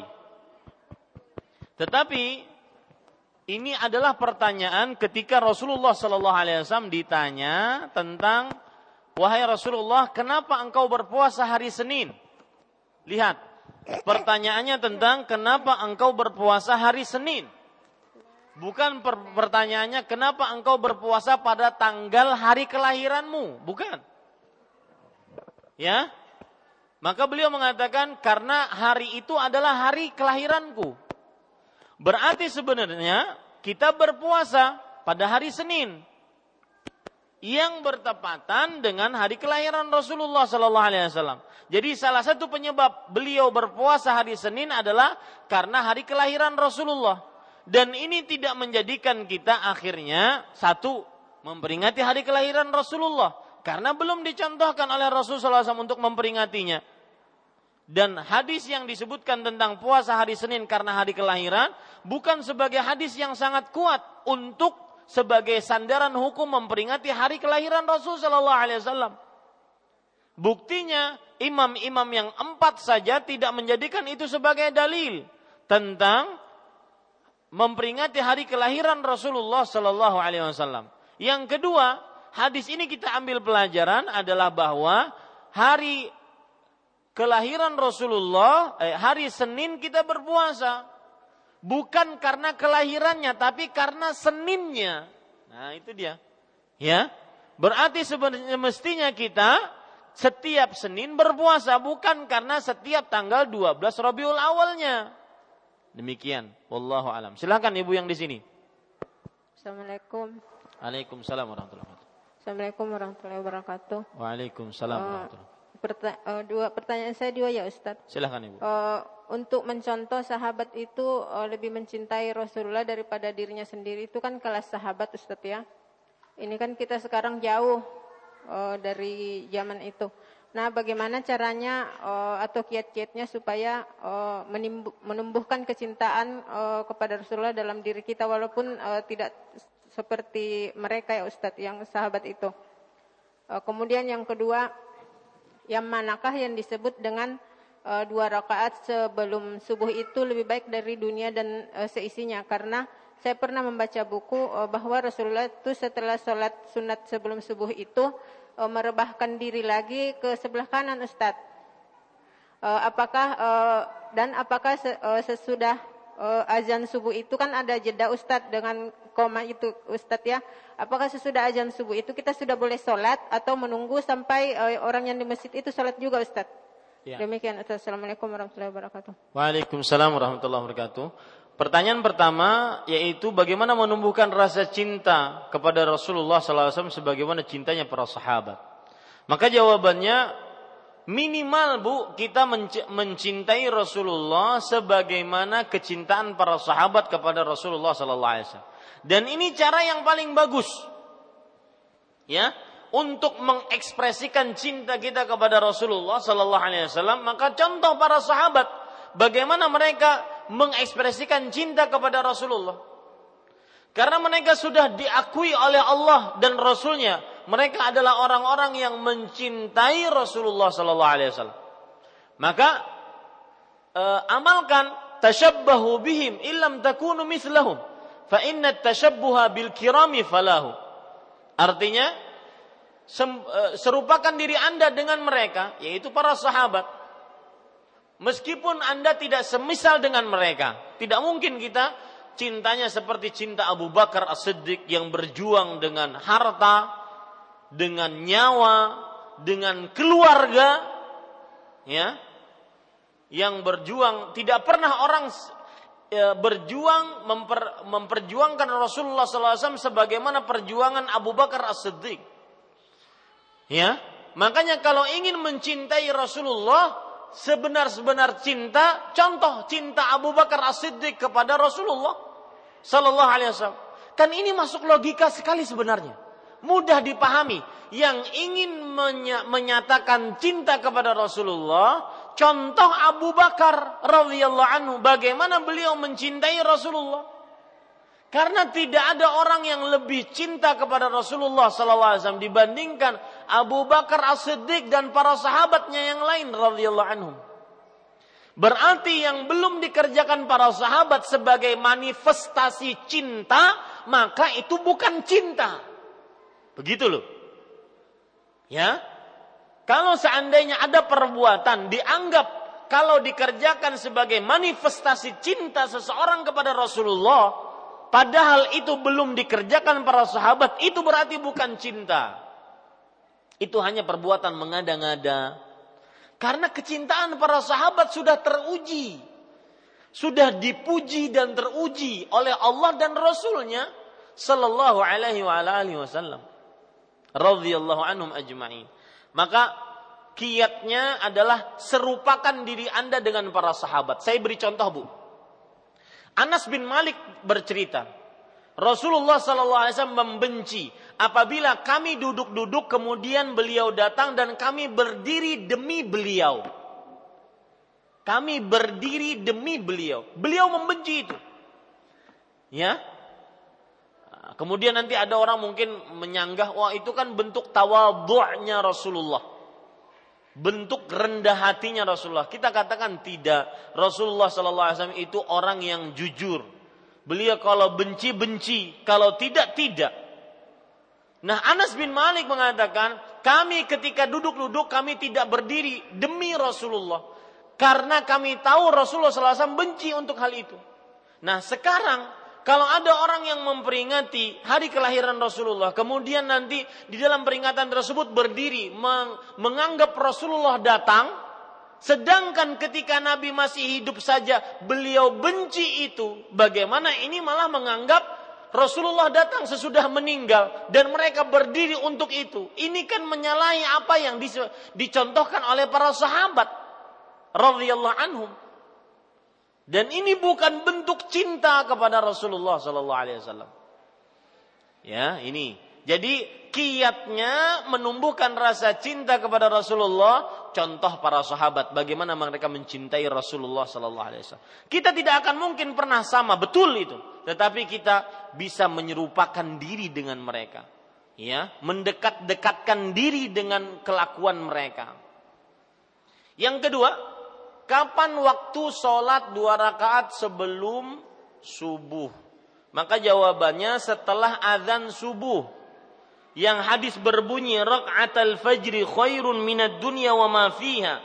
2 rakaat sebelum subuh lebih baik daripada dunia dan seisinya. Itu setelah azan subuh. Dan memang Rasulullah setelah azan subuh mengerjakan 2 rakaat setelahnya. Baru beliau rebahan, nanti langsung qomat, bangun langsung qomat. Adapun perempuan bagaimana? Penyebab itu adalah karena beliau sholat malam. Dan sebagian ulama berpendapat sholat malamnya Rasulullah itu bagi beliau wajib. Makanya beliau terasa capek habis azan 2 rakaat subuh, kemudian setelah itu baru beliau istirahat, baru nanti setelah beberapa waktu bangun diiqomahkan sholat baru mengerjakan sholat subuh. Adapun perempuan kapan sholat subuhnya dan kapan untuk perempuan 2 rakaat sebelum subuhnya, jelasnya adalah setelah adzan subuh kerjakan 2 rakaat sebelum subuh, baru iqamah sendiri, baru setelah itu mengerjakan sholat subuh, meskipun di masjid-masjid belum iqamah, karena yang menjadi ukuran adalah masuknya waktu sholat. Allah berfirman, innas salata kanat alal mu'minina kitaban mawquta, sesungguhnya sholat diwajibkan atas orang-orang beriman pada waktu-waktu yang telah ditentukan. Wallahu alam. Kita ambil dari radio. Ya, na'am Ustaz, syukran jazakallah khairan wa barakallahu fiik atas jawabannya. Baiklah para pendengar dimanapun Anda berada, kami persilakan kepada para pendengar yang ingin menelpon. Nah, sudah ada penelpon pertama yang masuk. Halo, assalamualaikum. Waalaikumsalam. Dari ibu siapa, di mana? Dari hamba Allah di Banjarmasin. Ya, silakan Ibu. Assalamualaikum warahmatullahi wabarakatuh. Waalaikumsalam warahmatullahi wabarakatuh. Silakan Bu. Di luar tema boleh Pak Ustaz? Silakan Ibu. Ya. Bagaimana seorang saudara bersikap terhadap kakaknya yang sering ke dukun, terus tidak mau sholat, tidak mau puasa, dan tidak mau jumatan. Bolehkah saya mendoakannya agar Allah memberikan hidayah padanya dan saya memberikan uang kepadanya atau bersedekah kepadanya? Dan zikir apa yang bisa kita baca setelah salat tahajud? Itu saja Pak Ustaz, terima kasih. Assalamualaikum. Waalaikumsalam warahmatullahi wabarakatuh. Pertanyaannya yang pertama yaitu bagaimana sikap seorang saudara terhadap kakaknya yang kakaknya tidak sholat, tidak jumatan, pergi ke dukun, kemudian berbagai macam kesalahan-kesalahan fatal. Maka jawabannya, beliau bertanya, bolehkah saya mendoakan agar kakak ini mendapatkan petunjuk hidayah dari Allah? Maka jawabannya boleh. Sebagaimana Abu Hurairah radhiyallahu anhu ketika melihat ibunya susah menerima dakwah Nabi Muhammad sallallahu alaihi wasallam, maka beliau meminta kepada Rasulullah agar Rasulullah mendoakan ibunya mendapatkan hidayah dari Allah. Maka Rasul sallallahu alaihi wasallam berdoa, Allahumma hdi Umma Abi Hurairah, wahai Allah, berikanlah petunjuk kepada ibunya Abu Hurairah. Maka setelah itu doanya Rasulullah dikabulkan. Dan ini pelajaran menarik, jangan pernah remehkan doa-doa Rasulullah, terutama dalam hadis-hadis Rasul sallallahu alaihi wasallam yang terdapat keutamaan Rasulullah mendoakan ini dan itu, ya. Apabila dikerjakan ini maka didoakan oleh Rasulullah ini. Maka jangan pernah remehkan, karena doa Rasulullah kabul. Seperti misalkan orang yang bertahallul kalau sedang haji atau umrah, Nabi Muhammad SAW mendoakan orang tersebut yang bertahallul dengan gundul pelontos mendapatkan rahmat 3 kali dari Allah. Sedangkan yang memendekkan rambutnya hanya mendapatkan rahmat 1 kali dari Allah. Maka ini jangan pernah remehkan, karena doanya Rasulullah kabul. Sebagaimana Rasul sallallahu alaihi wasallam mendoakan ibunya Abu Hurairah, mendoakan Abdullah bin Abbas, mendoakan Anas bin Malik, mendoakan sahabat-sahabat yang lain. Senantiasa dikabulkan oleh Allah Subhanahu wa taala. Nah, begitu pula kita sebagai saudara boleh mendoakan kakak kita yang menyimpang dari jalan Allah, tidak salat, tidak jumatan, pergi ke dukun, kemudian mungkin minum khamar dan semisalnya. Maka doakan agar mendapatkan petunjuk dari Allah. Dan sedikit ibu dan juga para pendengar sekalian dirahmati oleh Allah, minggu-minggu ini sedang saya galakkan permasalahan ini, pentingnya hidayah. Kenapa Rasul sallallahu alaihi wasallam sering berdoa, Allahumma hdini wasaddidni, ya Allah berikan petunjuk kepadaku, hidayah kepadaku, dan tunjuki aku selalu dalam kebenaran. Dalam hadis yang lain beliau juga berdoa, Allahumma inni as'alukal huda wat tuqa wal afaf wal ghina. Wahai Allah, aku memohon kepada Engkau petunjuk. Lihat, petunjuk lagi diminta oleh Rasul sallallahu alaihi wasallam. Ya. Ketakwaan, kesucian dan kekayaan. Di dalam doa kunut yang Rasulullah sallallahu alaihi wasallam dikatakan oleh para sahabat mengajarkan doa kunut sebagaimana mengajarkan 1 surat dari Al-Quran. Saking pentingnya doa kunut tersebut ketika witir. Apa doanya? Allahumma hdini fiman hadai, ya Allah berikan petunjuk kepadaku terhadap orang-orang di dalam orang-orang yang pernah Engkau berikan petunjuk. Minta petunjuk lagi.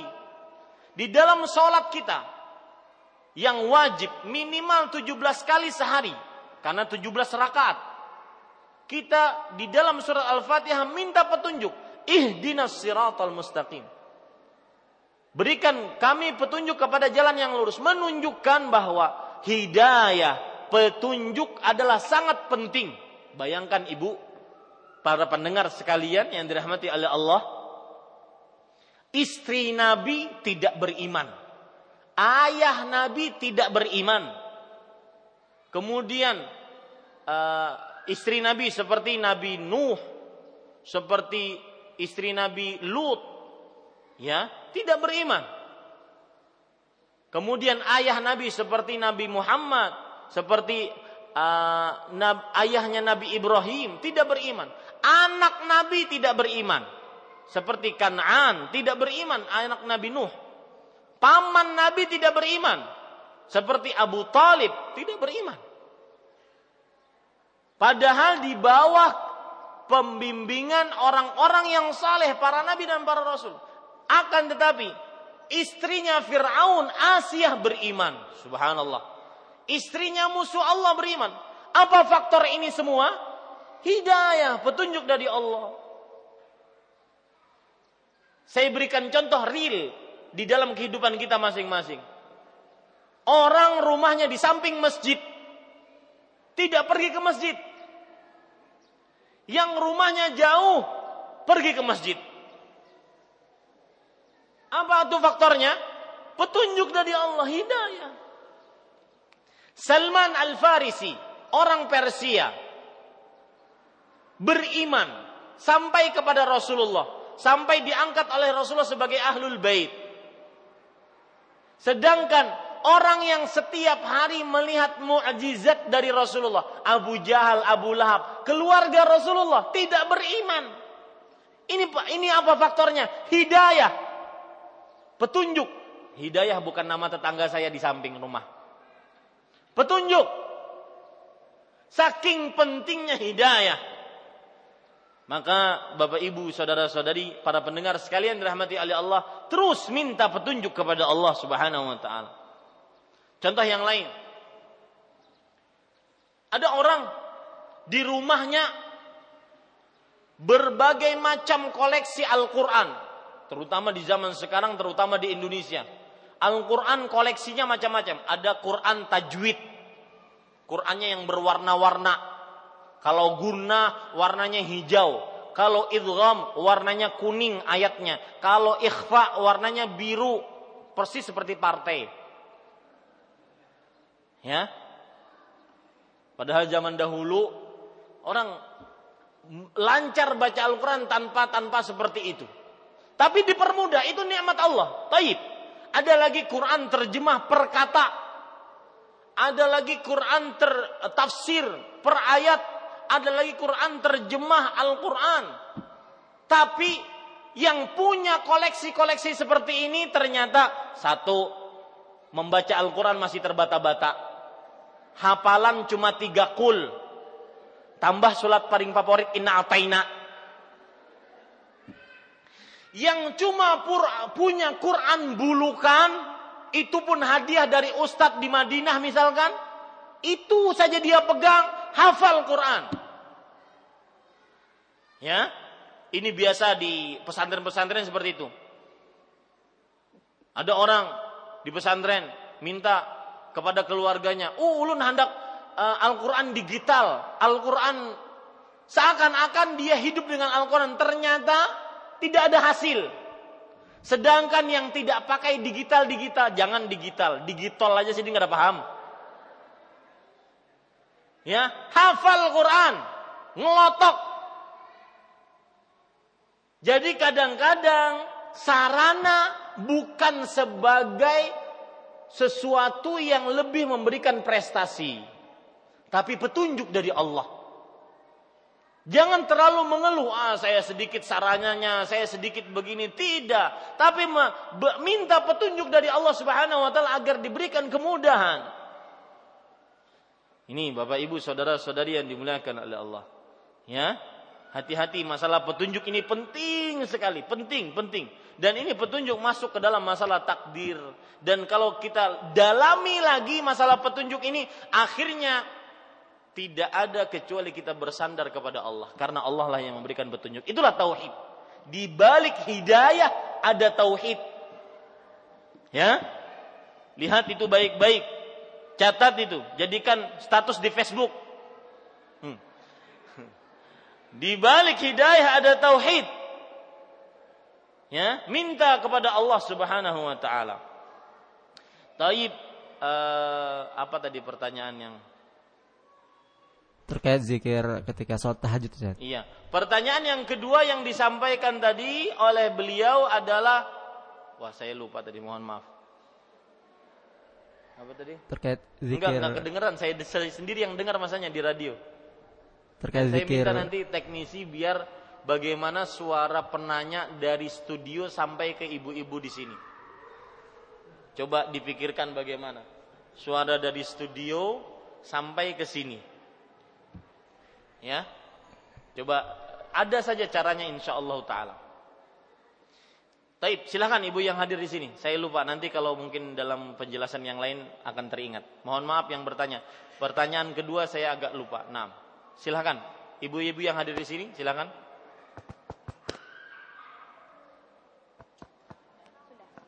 Assalamualaikum warahmatullahi wabarakatuh. Waalaikumsalam warahmatullahi wabarakatuh. Nah, yang mau saya gini Ustadz. Jadi gimana jelaskan, karena ada apa ya? Adat suatu kampung gitu yang dia itu meyakini bahwasanya dia bisa menjadi pengikut Rasulullah ketika mereka itu berbaiat kepada seorang habib gitu. Berbaiat kepada seorang habib, akhirnya ya banyak orang yang kemudian meyakini itu dan akhirnya melakukan prosesi baiat itu terhadap habib yang dianggap keturunan Rasulullah, seperti itu. Ya. Cukup? Ya, sudah. Ya, bismillah, alhamdulillah, wassalatu wassalamu ala Rasulillah. Yang pertama, para habaib adalah keturunan Rasulullah sallallahu alaihi wasallam. Jika memang benar-benar mereka sampai nasabnya kepada Rasulullah, maka mereka kita harus wajib hormati. Ini pertama kali yang harus disampaikan kepada kaum muslim. Wajib dihormati mereka. Ya. Wajib dihormati karena mereka mempunyai tiga hak terhadap kita. Yang pertama, mereka muslim yang wajib dihormati. Yang kedua, mereka keturunan Rasulullah sallallahu alaihi wasallam. Tentunya yang benar-benar habib ya, bukan yang mengaku-ngaku, yang memang nasabnya sampai kepada Rasulullah. Dan kemarin saya bertanya kepada Al-Ustaz Syafiq bin Hasan bin Riza bin Hasan Basalamah. Beliau, saya tanya karena beliau seorang jamaah dari Arab Basalamah. Beliau, saya tanya, Ustadz, Basalamah itu apakah termasuk habib untuk ukuran Indonesia, artinya keturunan Rasulullah atau tidak? Maka kata beliau bukan, Basalamah bukan. Pokoknya yang kebanyakan ba atau bu itu bukan dari keturunan Rasulullah, kebanyakan ya. Mungkin ada sebagian, kebanyakan. Yang beliau mengatakan yang keturunan habib itu biasanya yang pakai al atau ada satu lagi beliau mengatakan atau bin, al atau bin ya, seperti misalkan Al-Attas, As-Saghaf, kemudian Al-Idrus. Nah, ini adalah habib-habib. Yang jelas kalau memang itu keturunan Rasulullah, entah namanya habib kalau di Indonesia, atau syarif kalau di Arab Saudi, atau sayyid kalau di Arab Saudi, maka kita wajib menghormati beliau. Ini karena wasiat Rasulullah, dan arti wasiat itu adalah sesuatu yang wajib diamalkan sepeninggal yang memberikan wasiat. Beliau mengatakan, "Alaikum bisunnah usikum." Rasul sallallahu alaihi wasallam bersabda dalam hadis riwayat Bukhari, dua perkara yang aku wasiatkan kepada kalian. Lan tadillu ba'dahuma. Kalian tidak akan tersesat kepada dua perkara setelah berpegang kepada dua perkara tersebut. Yang pertama kitabullah, yang kedua wa itrati, dan keturunanku. Wajib kita menghormati habaib, keturunan Rasul sallallahu alaihi wasallam. Ya, karena mereka mempunyai dua hak kepada kita, seorang muslim dan seorang sahabat, seorang keturunan Rasulullah. Kalau beliau sahabat berarti mempunyai tiga hak, yaitu sahabat Rasulullah sallallahu alaihi wasallam. Ini yang pertama. Yang kedua, Bapak Ibu saudara-saudari yang dimuliakan oleh Allah, ketaatan kepada seorang makhluk boleh di dalam perihal yang bukan maksiat kepada Allah dan Rasulnya. Seorang anak taat kepada orang tua wajib selama tidak maksiat. Seorang rakyat taat kepada pemimpin wajib selama tidak maksiat. Seorang murid taat kepada guru wajib selama tidak maksiat. Nah, ini kaedah-kaedah seperti ini harus dipahami sebelum menjawab pertanyaan. Karena Rasulullah SAW bersabda, la ta'ata fi ma'siyatillah, innama ta'atu fil ma'ruf. Riwayat Bukhari. tidak ada ketaatan dalam perihal bermaksiat kepada Allah. Sesungguhnya ketaatan hanya dalam hal yang ma'ruf. Begitu pula perihal membaiat. Rasul sallallahu alaihi wasallam memang bersabda, "Man mata wa laysa fi 'unuqihi bai'ah mata mitatan jahiliyah." Barang siapa yang meninggal dan di dalam dirinya belum ada baiat, maka dia meninggal dalam keadaan jahiliyah. Baiat yang dimaksud adalah membaiat kepada pemimpin yang sah. Dan tidak ada baiat di dalam diri seorang muslim kecuali membaiat kepada pemimpin yang sah untuk taat dan patuh di dalam kebaikan selama pemimpin tersebut tidak memerintahkan kepada keburukan. Adapun baiat kepada guru, kepada ustadz, kepada seseorang, maka ini saya belum tahu ada contohnya dari Rasul sallallahu alaihi wasallam. Ya, yang ada adalah kita berlaku baik, menghormati, wajib memuliakan keturunan Rasulullah sallallahu alaihi wasallam. Adapun permasalahan baiat, maka ini sudah ada nasnya, baiat hanya kepada pemimpin-pemimpin yang sah, yaitu pemimpin-pemimpin yang punya wewenang, wilayah, kekuasaan. Ya, dan itu dinas oleh Rasul sallallahu alaihi wasallam dalam hadis-hadis yang sahih. Wallahu a'lam. Kita ambil dari pendengar radio Gema Madinah. Naam. Ya, Ustaz, jazakallah khairan atas jawabannya. Ini kami ambil pertanyaan dari pendengar radio kita di Madiun, dari Wulan. Pertanyaannya, Ustaz, ketika kita mengajak teman untuk datang ke kajian hari Sabtu atau hari Ahad, tapi sang teman berkata tidak bisa karena hari tersebut adalah hari keluarga. Apakah ini tanda seseorang yang lebih mencintai keluarga daripada Rasulullah sallallahu alaihi wasallam, Ustaz? Iya. Bismillah, alhamdulillah. Pertanyaan dari saudari Wulan di pendengar radio kita Madiun, Jawa Timur. Maka jawabannya, Bapak Ibu saudara-saudari yang dimuliakan oleh Allah Subhanahu wa taala, pertanyaannya adalah bagaimana kalau kita mengajak teman kita pada hari Sabtu atau Ahad untuk menuntut ilmu, menuntut ilmu agama, menghadiri majelis-majelis ilmu di masjid-masjid. Tetapi teman ini berkilah tidak bisa karena hari Sabtu dan Ahad adalah hari keluarga. Maka jawabannya tidak ada pertentangan sebenarnya. Kita bisa menghadiri majelis ilmu, kita bisa untuk bersilaturahim kepada keluarga. Jadi pertanyaan seperti ini adalah model-model iblis mengganggu manusia. Ya, trik iblis mengganggu, bukan bertanya, yang bertanya berarti iblis, bukan. Ini pertanyaan trik iblis mengganggu manusia, dalam artian bahwa dia dipilihkan pada dua pilihan yang bagus, dan dua-duanya bisa dia mix, bisa dia satukan sebenarnya. Tidak harus milih salah satunya, tidak. Ya, menuntut ilmu di Sabtu Ahad tidak mungkin 24 jam. Paling minimal ustadz datang dalam jam 9, selesai jam 11. 2 jam, 3 jam maksimal. Setelah itu masih banyak waktu.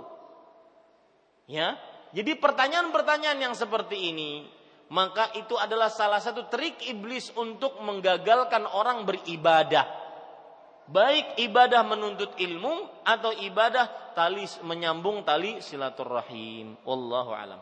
Silahkan Ibu di sini. Assalamualaikum warahmatullahi wabarakatuh. Waalaikumsalam warahmatullahi wabarakatuh. Naam.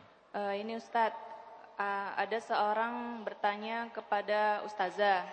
Jadi dia bertanya, bolehkah melakukan program hamil dengan membaca surah Al-Ikhlas 3000 kali di sebuah gelas air, berisi minum air putih gitu. Terus Ustazah ini bilang boleh. Lalu anak balas, hadisnya apa Ustazah? Ustazah itu bilang, gak perlu hadis. Al-Quran sendiri itu yang bilang kalau Al-Quran sebagai asyifah. Nah, gimana tanggapannya Ustaz? Ya, pertanyaannya bagus. Maka jawabannya, memang disebutkan oleh para ulama, ada yang namanya ilmu nassi. Ilmu nassi, artinya ilmu yang berdasarkan nas. batasan-batasan jumlah zikir berdasarkan dalil dari Al-Quran ataupun hadis Rasul. Ini tidak boleh ditambah, tidak boleh dikurangi. Ada namanya disebutkan oleh Imam Al-Qayyim rahimahullah ilmu tajribi. Ilmu karena pengalaman. Dia mencoba-coba pengalaman-pengalaman. Misalkan baca Al-Fatihah 7 kali, baca Al-Fatihah sekian kali. Tetapi saya lebih condong kepada pendapat bahwa lebih baik semua ibadah didasari dengan nas dari Al-Quran dan Sunnah. Kalau memang kita tidak memungkiri Al-Quran syifa wa huda, petunjuk.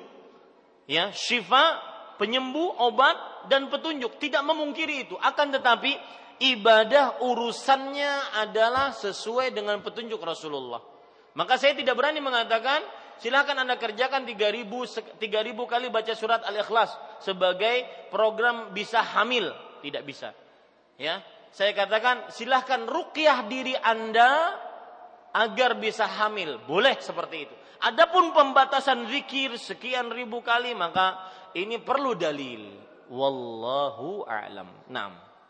Kita ambil dari radio. Ya, nah Ustaz, syukran jazakallah khairan. Baiklah para pendengar dimanapun Anda berada, kami persilakan kepada para pendengar yang ingin menelpon. Ya, kembali sudah ada yang masuk. Halo, assalamualaikum. Waalaikumsalam warahmatullahi wabarakatuh. Ya, dari Ibu Mahrita, silahkan Ibu. Ya, makasih. Assalamualaikum Ustaz. Waalaikumsalam warahmatullahi wabarakatuh. Silahkan Bu. Makasih Pak. Yang ingin saya tanyakan, ketika saya safar, saya bepergian. Pas sampai di suatu tempat, pas waktu itu azan Zuhur. Nah, kami ikut berjamaah. Kemudian setelah selesai saya salam untuk Zuhur, langsung berdiri untuk mengerjakan asar 2 rakaat. Nah, apakah itu betul demikian? Yang pertama. Kemudian yang kedua, ketika kita mendengar dibacakan ayat sajadah, tapi kita lewat radio, Ustaz. Nah, apakah kita harus juga melakukan sujud sajadah. Ya. Demikian, terima kasih banyak. Assalamualaikum warahmatullahi wabarakatuh. Waalaikumsalam warahmatullahi wabarakatuh. Pertanyaan pertama dan kedua, mudah-mudahan kalau saya lupa ingatkan ya ibu-ibu sekalian. Pertanyaan pertama, apa tadi pertanyaan pertama? Yaitu tentang safar. Safar, yang kedua tentang sujud sajadah. Ya, safar. Ingatkan tentang sujud sajadah itu yang kedua, biar saya tidak lupa. Safar begini, kerja Ibu Mahrita dari Banjarbaru bertanya bahwa kalau saya safar ke sebuah daerah, saya singgah di sebuah daerah dan sholat zuhur di situ bersama imam. Setelah salam bersama imam, kemudian saya bangun untuk sholat asar karena ingin menjamak qasar takdim. Maka jawabannya boleh. Ya, yang seperti ini diperbolehkan meskipun kita berimaman zuhur dengan orang yang mukim, yang akhirnya seorang musafir ini mengerjakan sholat zuhurnya sempurna, sedangkan sholat asarnya dia jamak dan dia qasar, boleh, tidak mengapa. Ya, karena satu, mengqasar sholat termasuk daripada keringanan orang yang musafir. Yang kedua, menjamak sholat karena ia memerlukan pada saat itu dan itu termasuk keringanan juga. Adapun sholat yang sempurna dia bersama orang yang mukim sholat zuhur, maka ini tidak mengapa. Artinya sholat, mungkin yang ditanyakan kenapa sholat zuhurnya 4, sholat asarnya 2 rakaat. Tidak mengapa ini, karena sholat zuhurnya 4, kenapa? Karena kita mengikuti imam setempat, orang yang mukim di tempat itu yang mereka sholatnya sempurna 4 rakaat. Wallahu a'lam. Kemudian pertanyaan kedua tentang sujud sajadah, sujud tilawah. Ya, pertanyaannya berbunyi, kalau saya mendengar di radio qari membaca ayat yang disebutkan di situ sujud tilawah, apakah saya sebagai pendengar radio juga melakukan sujud? Maka jawabannya tidak, kecuali tatkala qari'nya tersebut dalam keadaan live. Artinya dalam keadaan apa? Live, yaitu dalam keadaan langsung, mubashir. Ada yang baca dan dia mendengarkan bacaan tersebut. Maka meskipun dari radio, dia menjawabnya. dengan cara dia sujud. Begitu juga masalah azan. Kalau azan di televisi misalkan, azan di radio misalkan, yang azan itu adalah rekaman-rekaman, maka tidak perlu untuk dijawab. Yang dijawab adalah apa? Yang langsung. Apa dalilnya? Dalilnya yaitu Rasulullah SAW bersabda, "Idza adzanal muadzin." Jika seorang mengumandangkan azan, menunjukkan bahwasanya itu adalah live, langsung, mubashir, baru kita menjawab orang yang azan tersebut. Sama juga ketika kita mendengar orang yang membacakan ayat sajadah, ayat sujud tilawah, maka baru kita sujud langsung di situ. Wallahu a'lam. Naam. Silakan ibu yang hadir di sini. Assalamualaikum Ustaz. Waalaikumsalam. Yang pertama, bagaimana hukumnya kalau sekiranya di kampung kita itu ada perkumpulan yang ingin mengadakan acara maulid, kemudian memintakan sumbangan ya ke tempat kita itu, apakah kita wajib menolaknya atau bagaimana? Kemudian yang kedua, lafaz salawat Ibrahimiyah yang pas itu yang bagaimana Ustaz? Maksudnya Allahumma sholli ala Muhammad wa ala ali Muhammad kama shallaita ala ali Ibrahim atau kama shallaita ala Ibrahim wa ala ali Ibrahim. Itu bagaimana Ustaz? Iya. Pertanyaan pertama yaitu tentang sumbangan dalam acara-acara yang belum ada contohnya dari Rasulullah sallallahu alaihi wasallam, maka jawabannya tidak boleh kita untuk menyumbang, karena Allah berfirman, "Wa ta'awanu 'alal birri wat taqwa wa la ta'awanu 'alal itsmi wal 'udwan." Janganlah tolong-menolong dalam dosa dan permusuhan. Ya, tidak boleh kita melakukan hal tersebut. Yang kedua, salat Ibrahimiyah.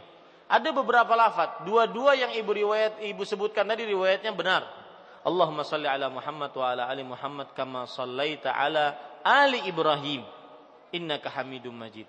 Atau Allahumma shalli ala Muhammad wa ala ali Muhammad kama barakta ala kama shallaita ala Ibrahim wa ala ali Ibrahim innaka Hamidum Majid. Dua-duanya ada riwayatnya, Ibu.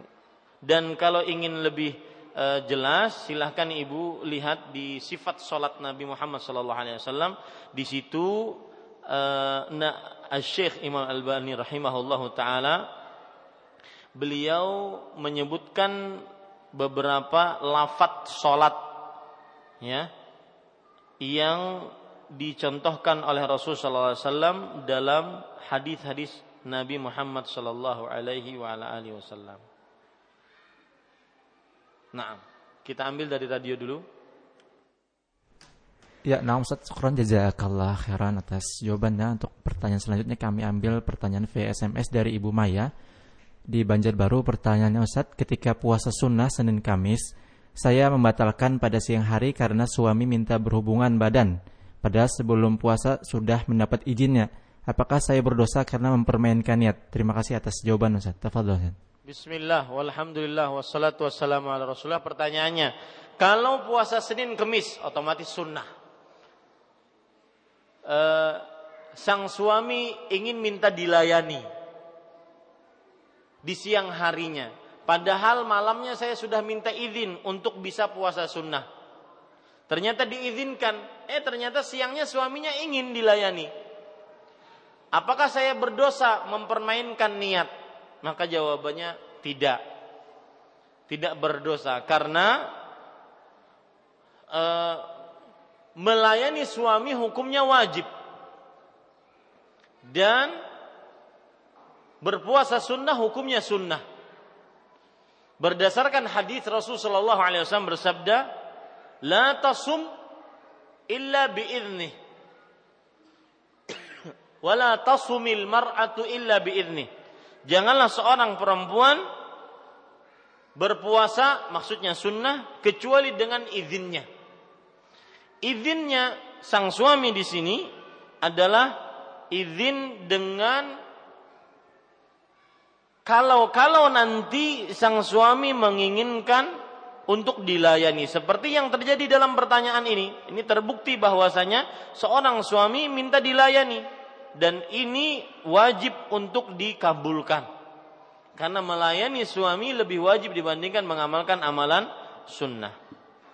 Jadi tidak berdosa di sini dalam hal seorang istri pada saat itu ingin melayani suami dan membatalkan puasa sunnahnya. Wallahu alam. Silahkan ibu yang di sini. Satu lagi. Assalamualaikum. Waalaikumsalam warahmatullahi wabarakatuh. Barakallahu fiik. Fiik barakallah. Ya ini Ustaz mengenai sholat menjamak saat kita mau safar gitu Ustaz. Kemarin saat masih banyak yang bingung ibu-ibu saat safar waktu daurah Ustaz Syafiq gitu Ustaz. Ya. Saat kita mau berangkat gitu Ustaz, kan kita menjamak sholat zuhur misalkan di rumah. Itu kita pakai qabliyah ba'diyahnya enggak Ustaz saat kita jamak. Terus yang kedua, pada saat di sana kan zuhur asar di jamak kasar gitu kan, terus maghrib isanya enggak gitu Ustaz. Itu kita sholat maghrib setelah itu ba'diyah boleh apa enggak gitu Ustaz? Itu aja Ustaz. Assalamualaikum warahmatullahi wabarakatuh. Waalaikumsalam warahmatullahi wabarakatuh. Untuk menjamak salat, menjamak ya, saya tidak berbicara masalah qashar dulu. Menjamak salat maka boleh dikerjakan jamak di rumah. Ya, misalkan ketika kita ingin bepergian habis salat zuhur, maka kita jamak salat zuhur plus asar. Kita tarik salat asarnya ke zuhur.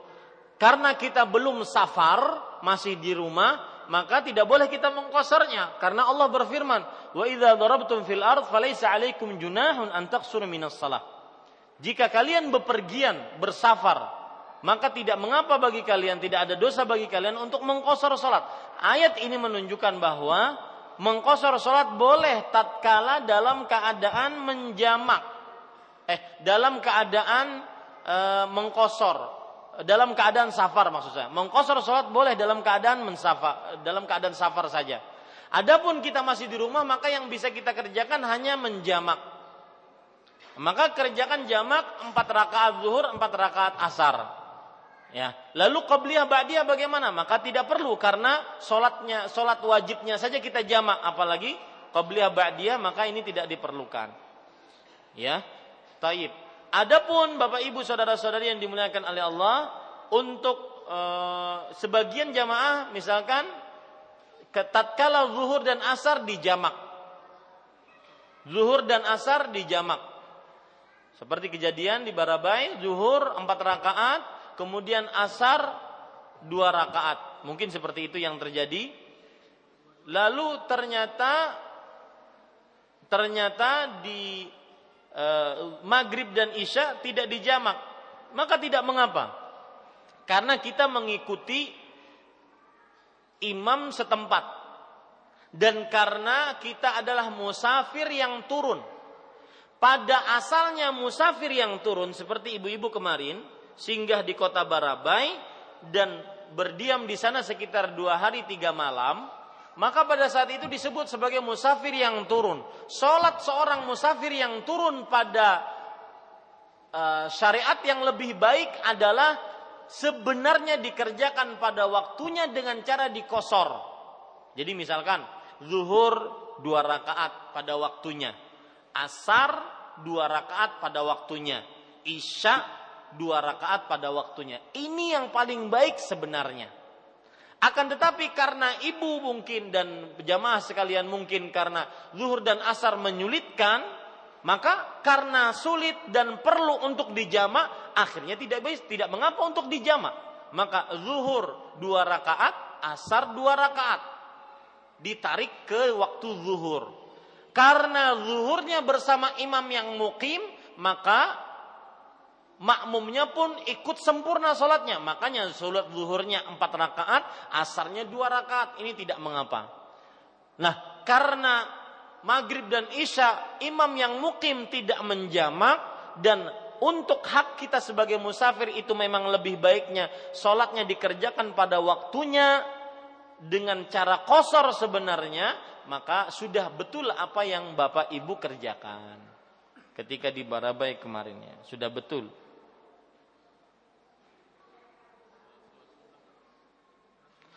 Adapun sholat-sholat sunnahnya ba'diyah qabliyah maka tidak perlu. Ya, jadi ini peringatan nanti kalau kapan ada acara lagi di zaman di Barabai, maka bagi yang musafir dari Banjarmasin tidak perlu untuk mengerjakan sholat rawatib ba'diyah qabliyah. Yang hanya dikerjakan adalah qabliyah subuh atau sholat-sholat yang mempunyai sebab seperti witir, seperti jenazah, seperti tahiyatul masjid, seperti duha, seperti setelah sholat subuh, setelah wudu maksud saya. Nah, ini tahajud boleh. Yang tidak diperbolehkan bagi orang musafir adalah orang-orang yang sholat-sholat yang disebut dengan sholat rawatib ba'diyah qabliyah. Wallahu a'lam. Afwan Ustaz, usulan aja mungkin tematik, bisa nggak untuk membahas tentang sholat gitu Ustaz? Karena dulu pembahasan sholat kami belum selesai gitu. Jadi saat safar atau apa kami nggak kadang ragu-ragu gitu masih. Ujarnya sudah. Ya sudah, cuman belum selesai kemarin Ustaz. Ya, insya Allah kapan-kapan kita akan bahas tematik. Bisa satu lagi pertanyaan Ustaz? Tafadhol. Oh, ya. Masalah yang pagi tadi Ustaz di Imam Syafi'i kan masalah orang yang beser gitu Ustaz, atau penyakit misalkan yang beser aja gitu. Tadi malam ke subuh. Oh, tadi malam. Jadi kan di perjalanan itu misalnya Ustaz, kan karena kita udah pakai softtek atau apa pakai pembalut gitu misalnya Ustaz. Itu kan apa kita perlu mengganti itu Ustaz? Misalnya kita di perjalanan gitu apa karena sudah terhalang nggak kecipratan lain itu tetap suci kita saat wudu ya. Sudah wudu gitu.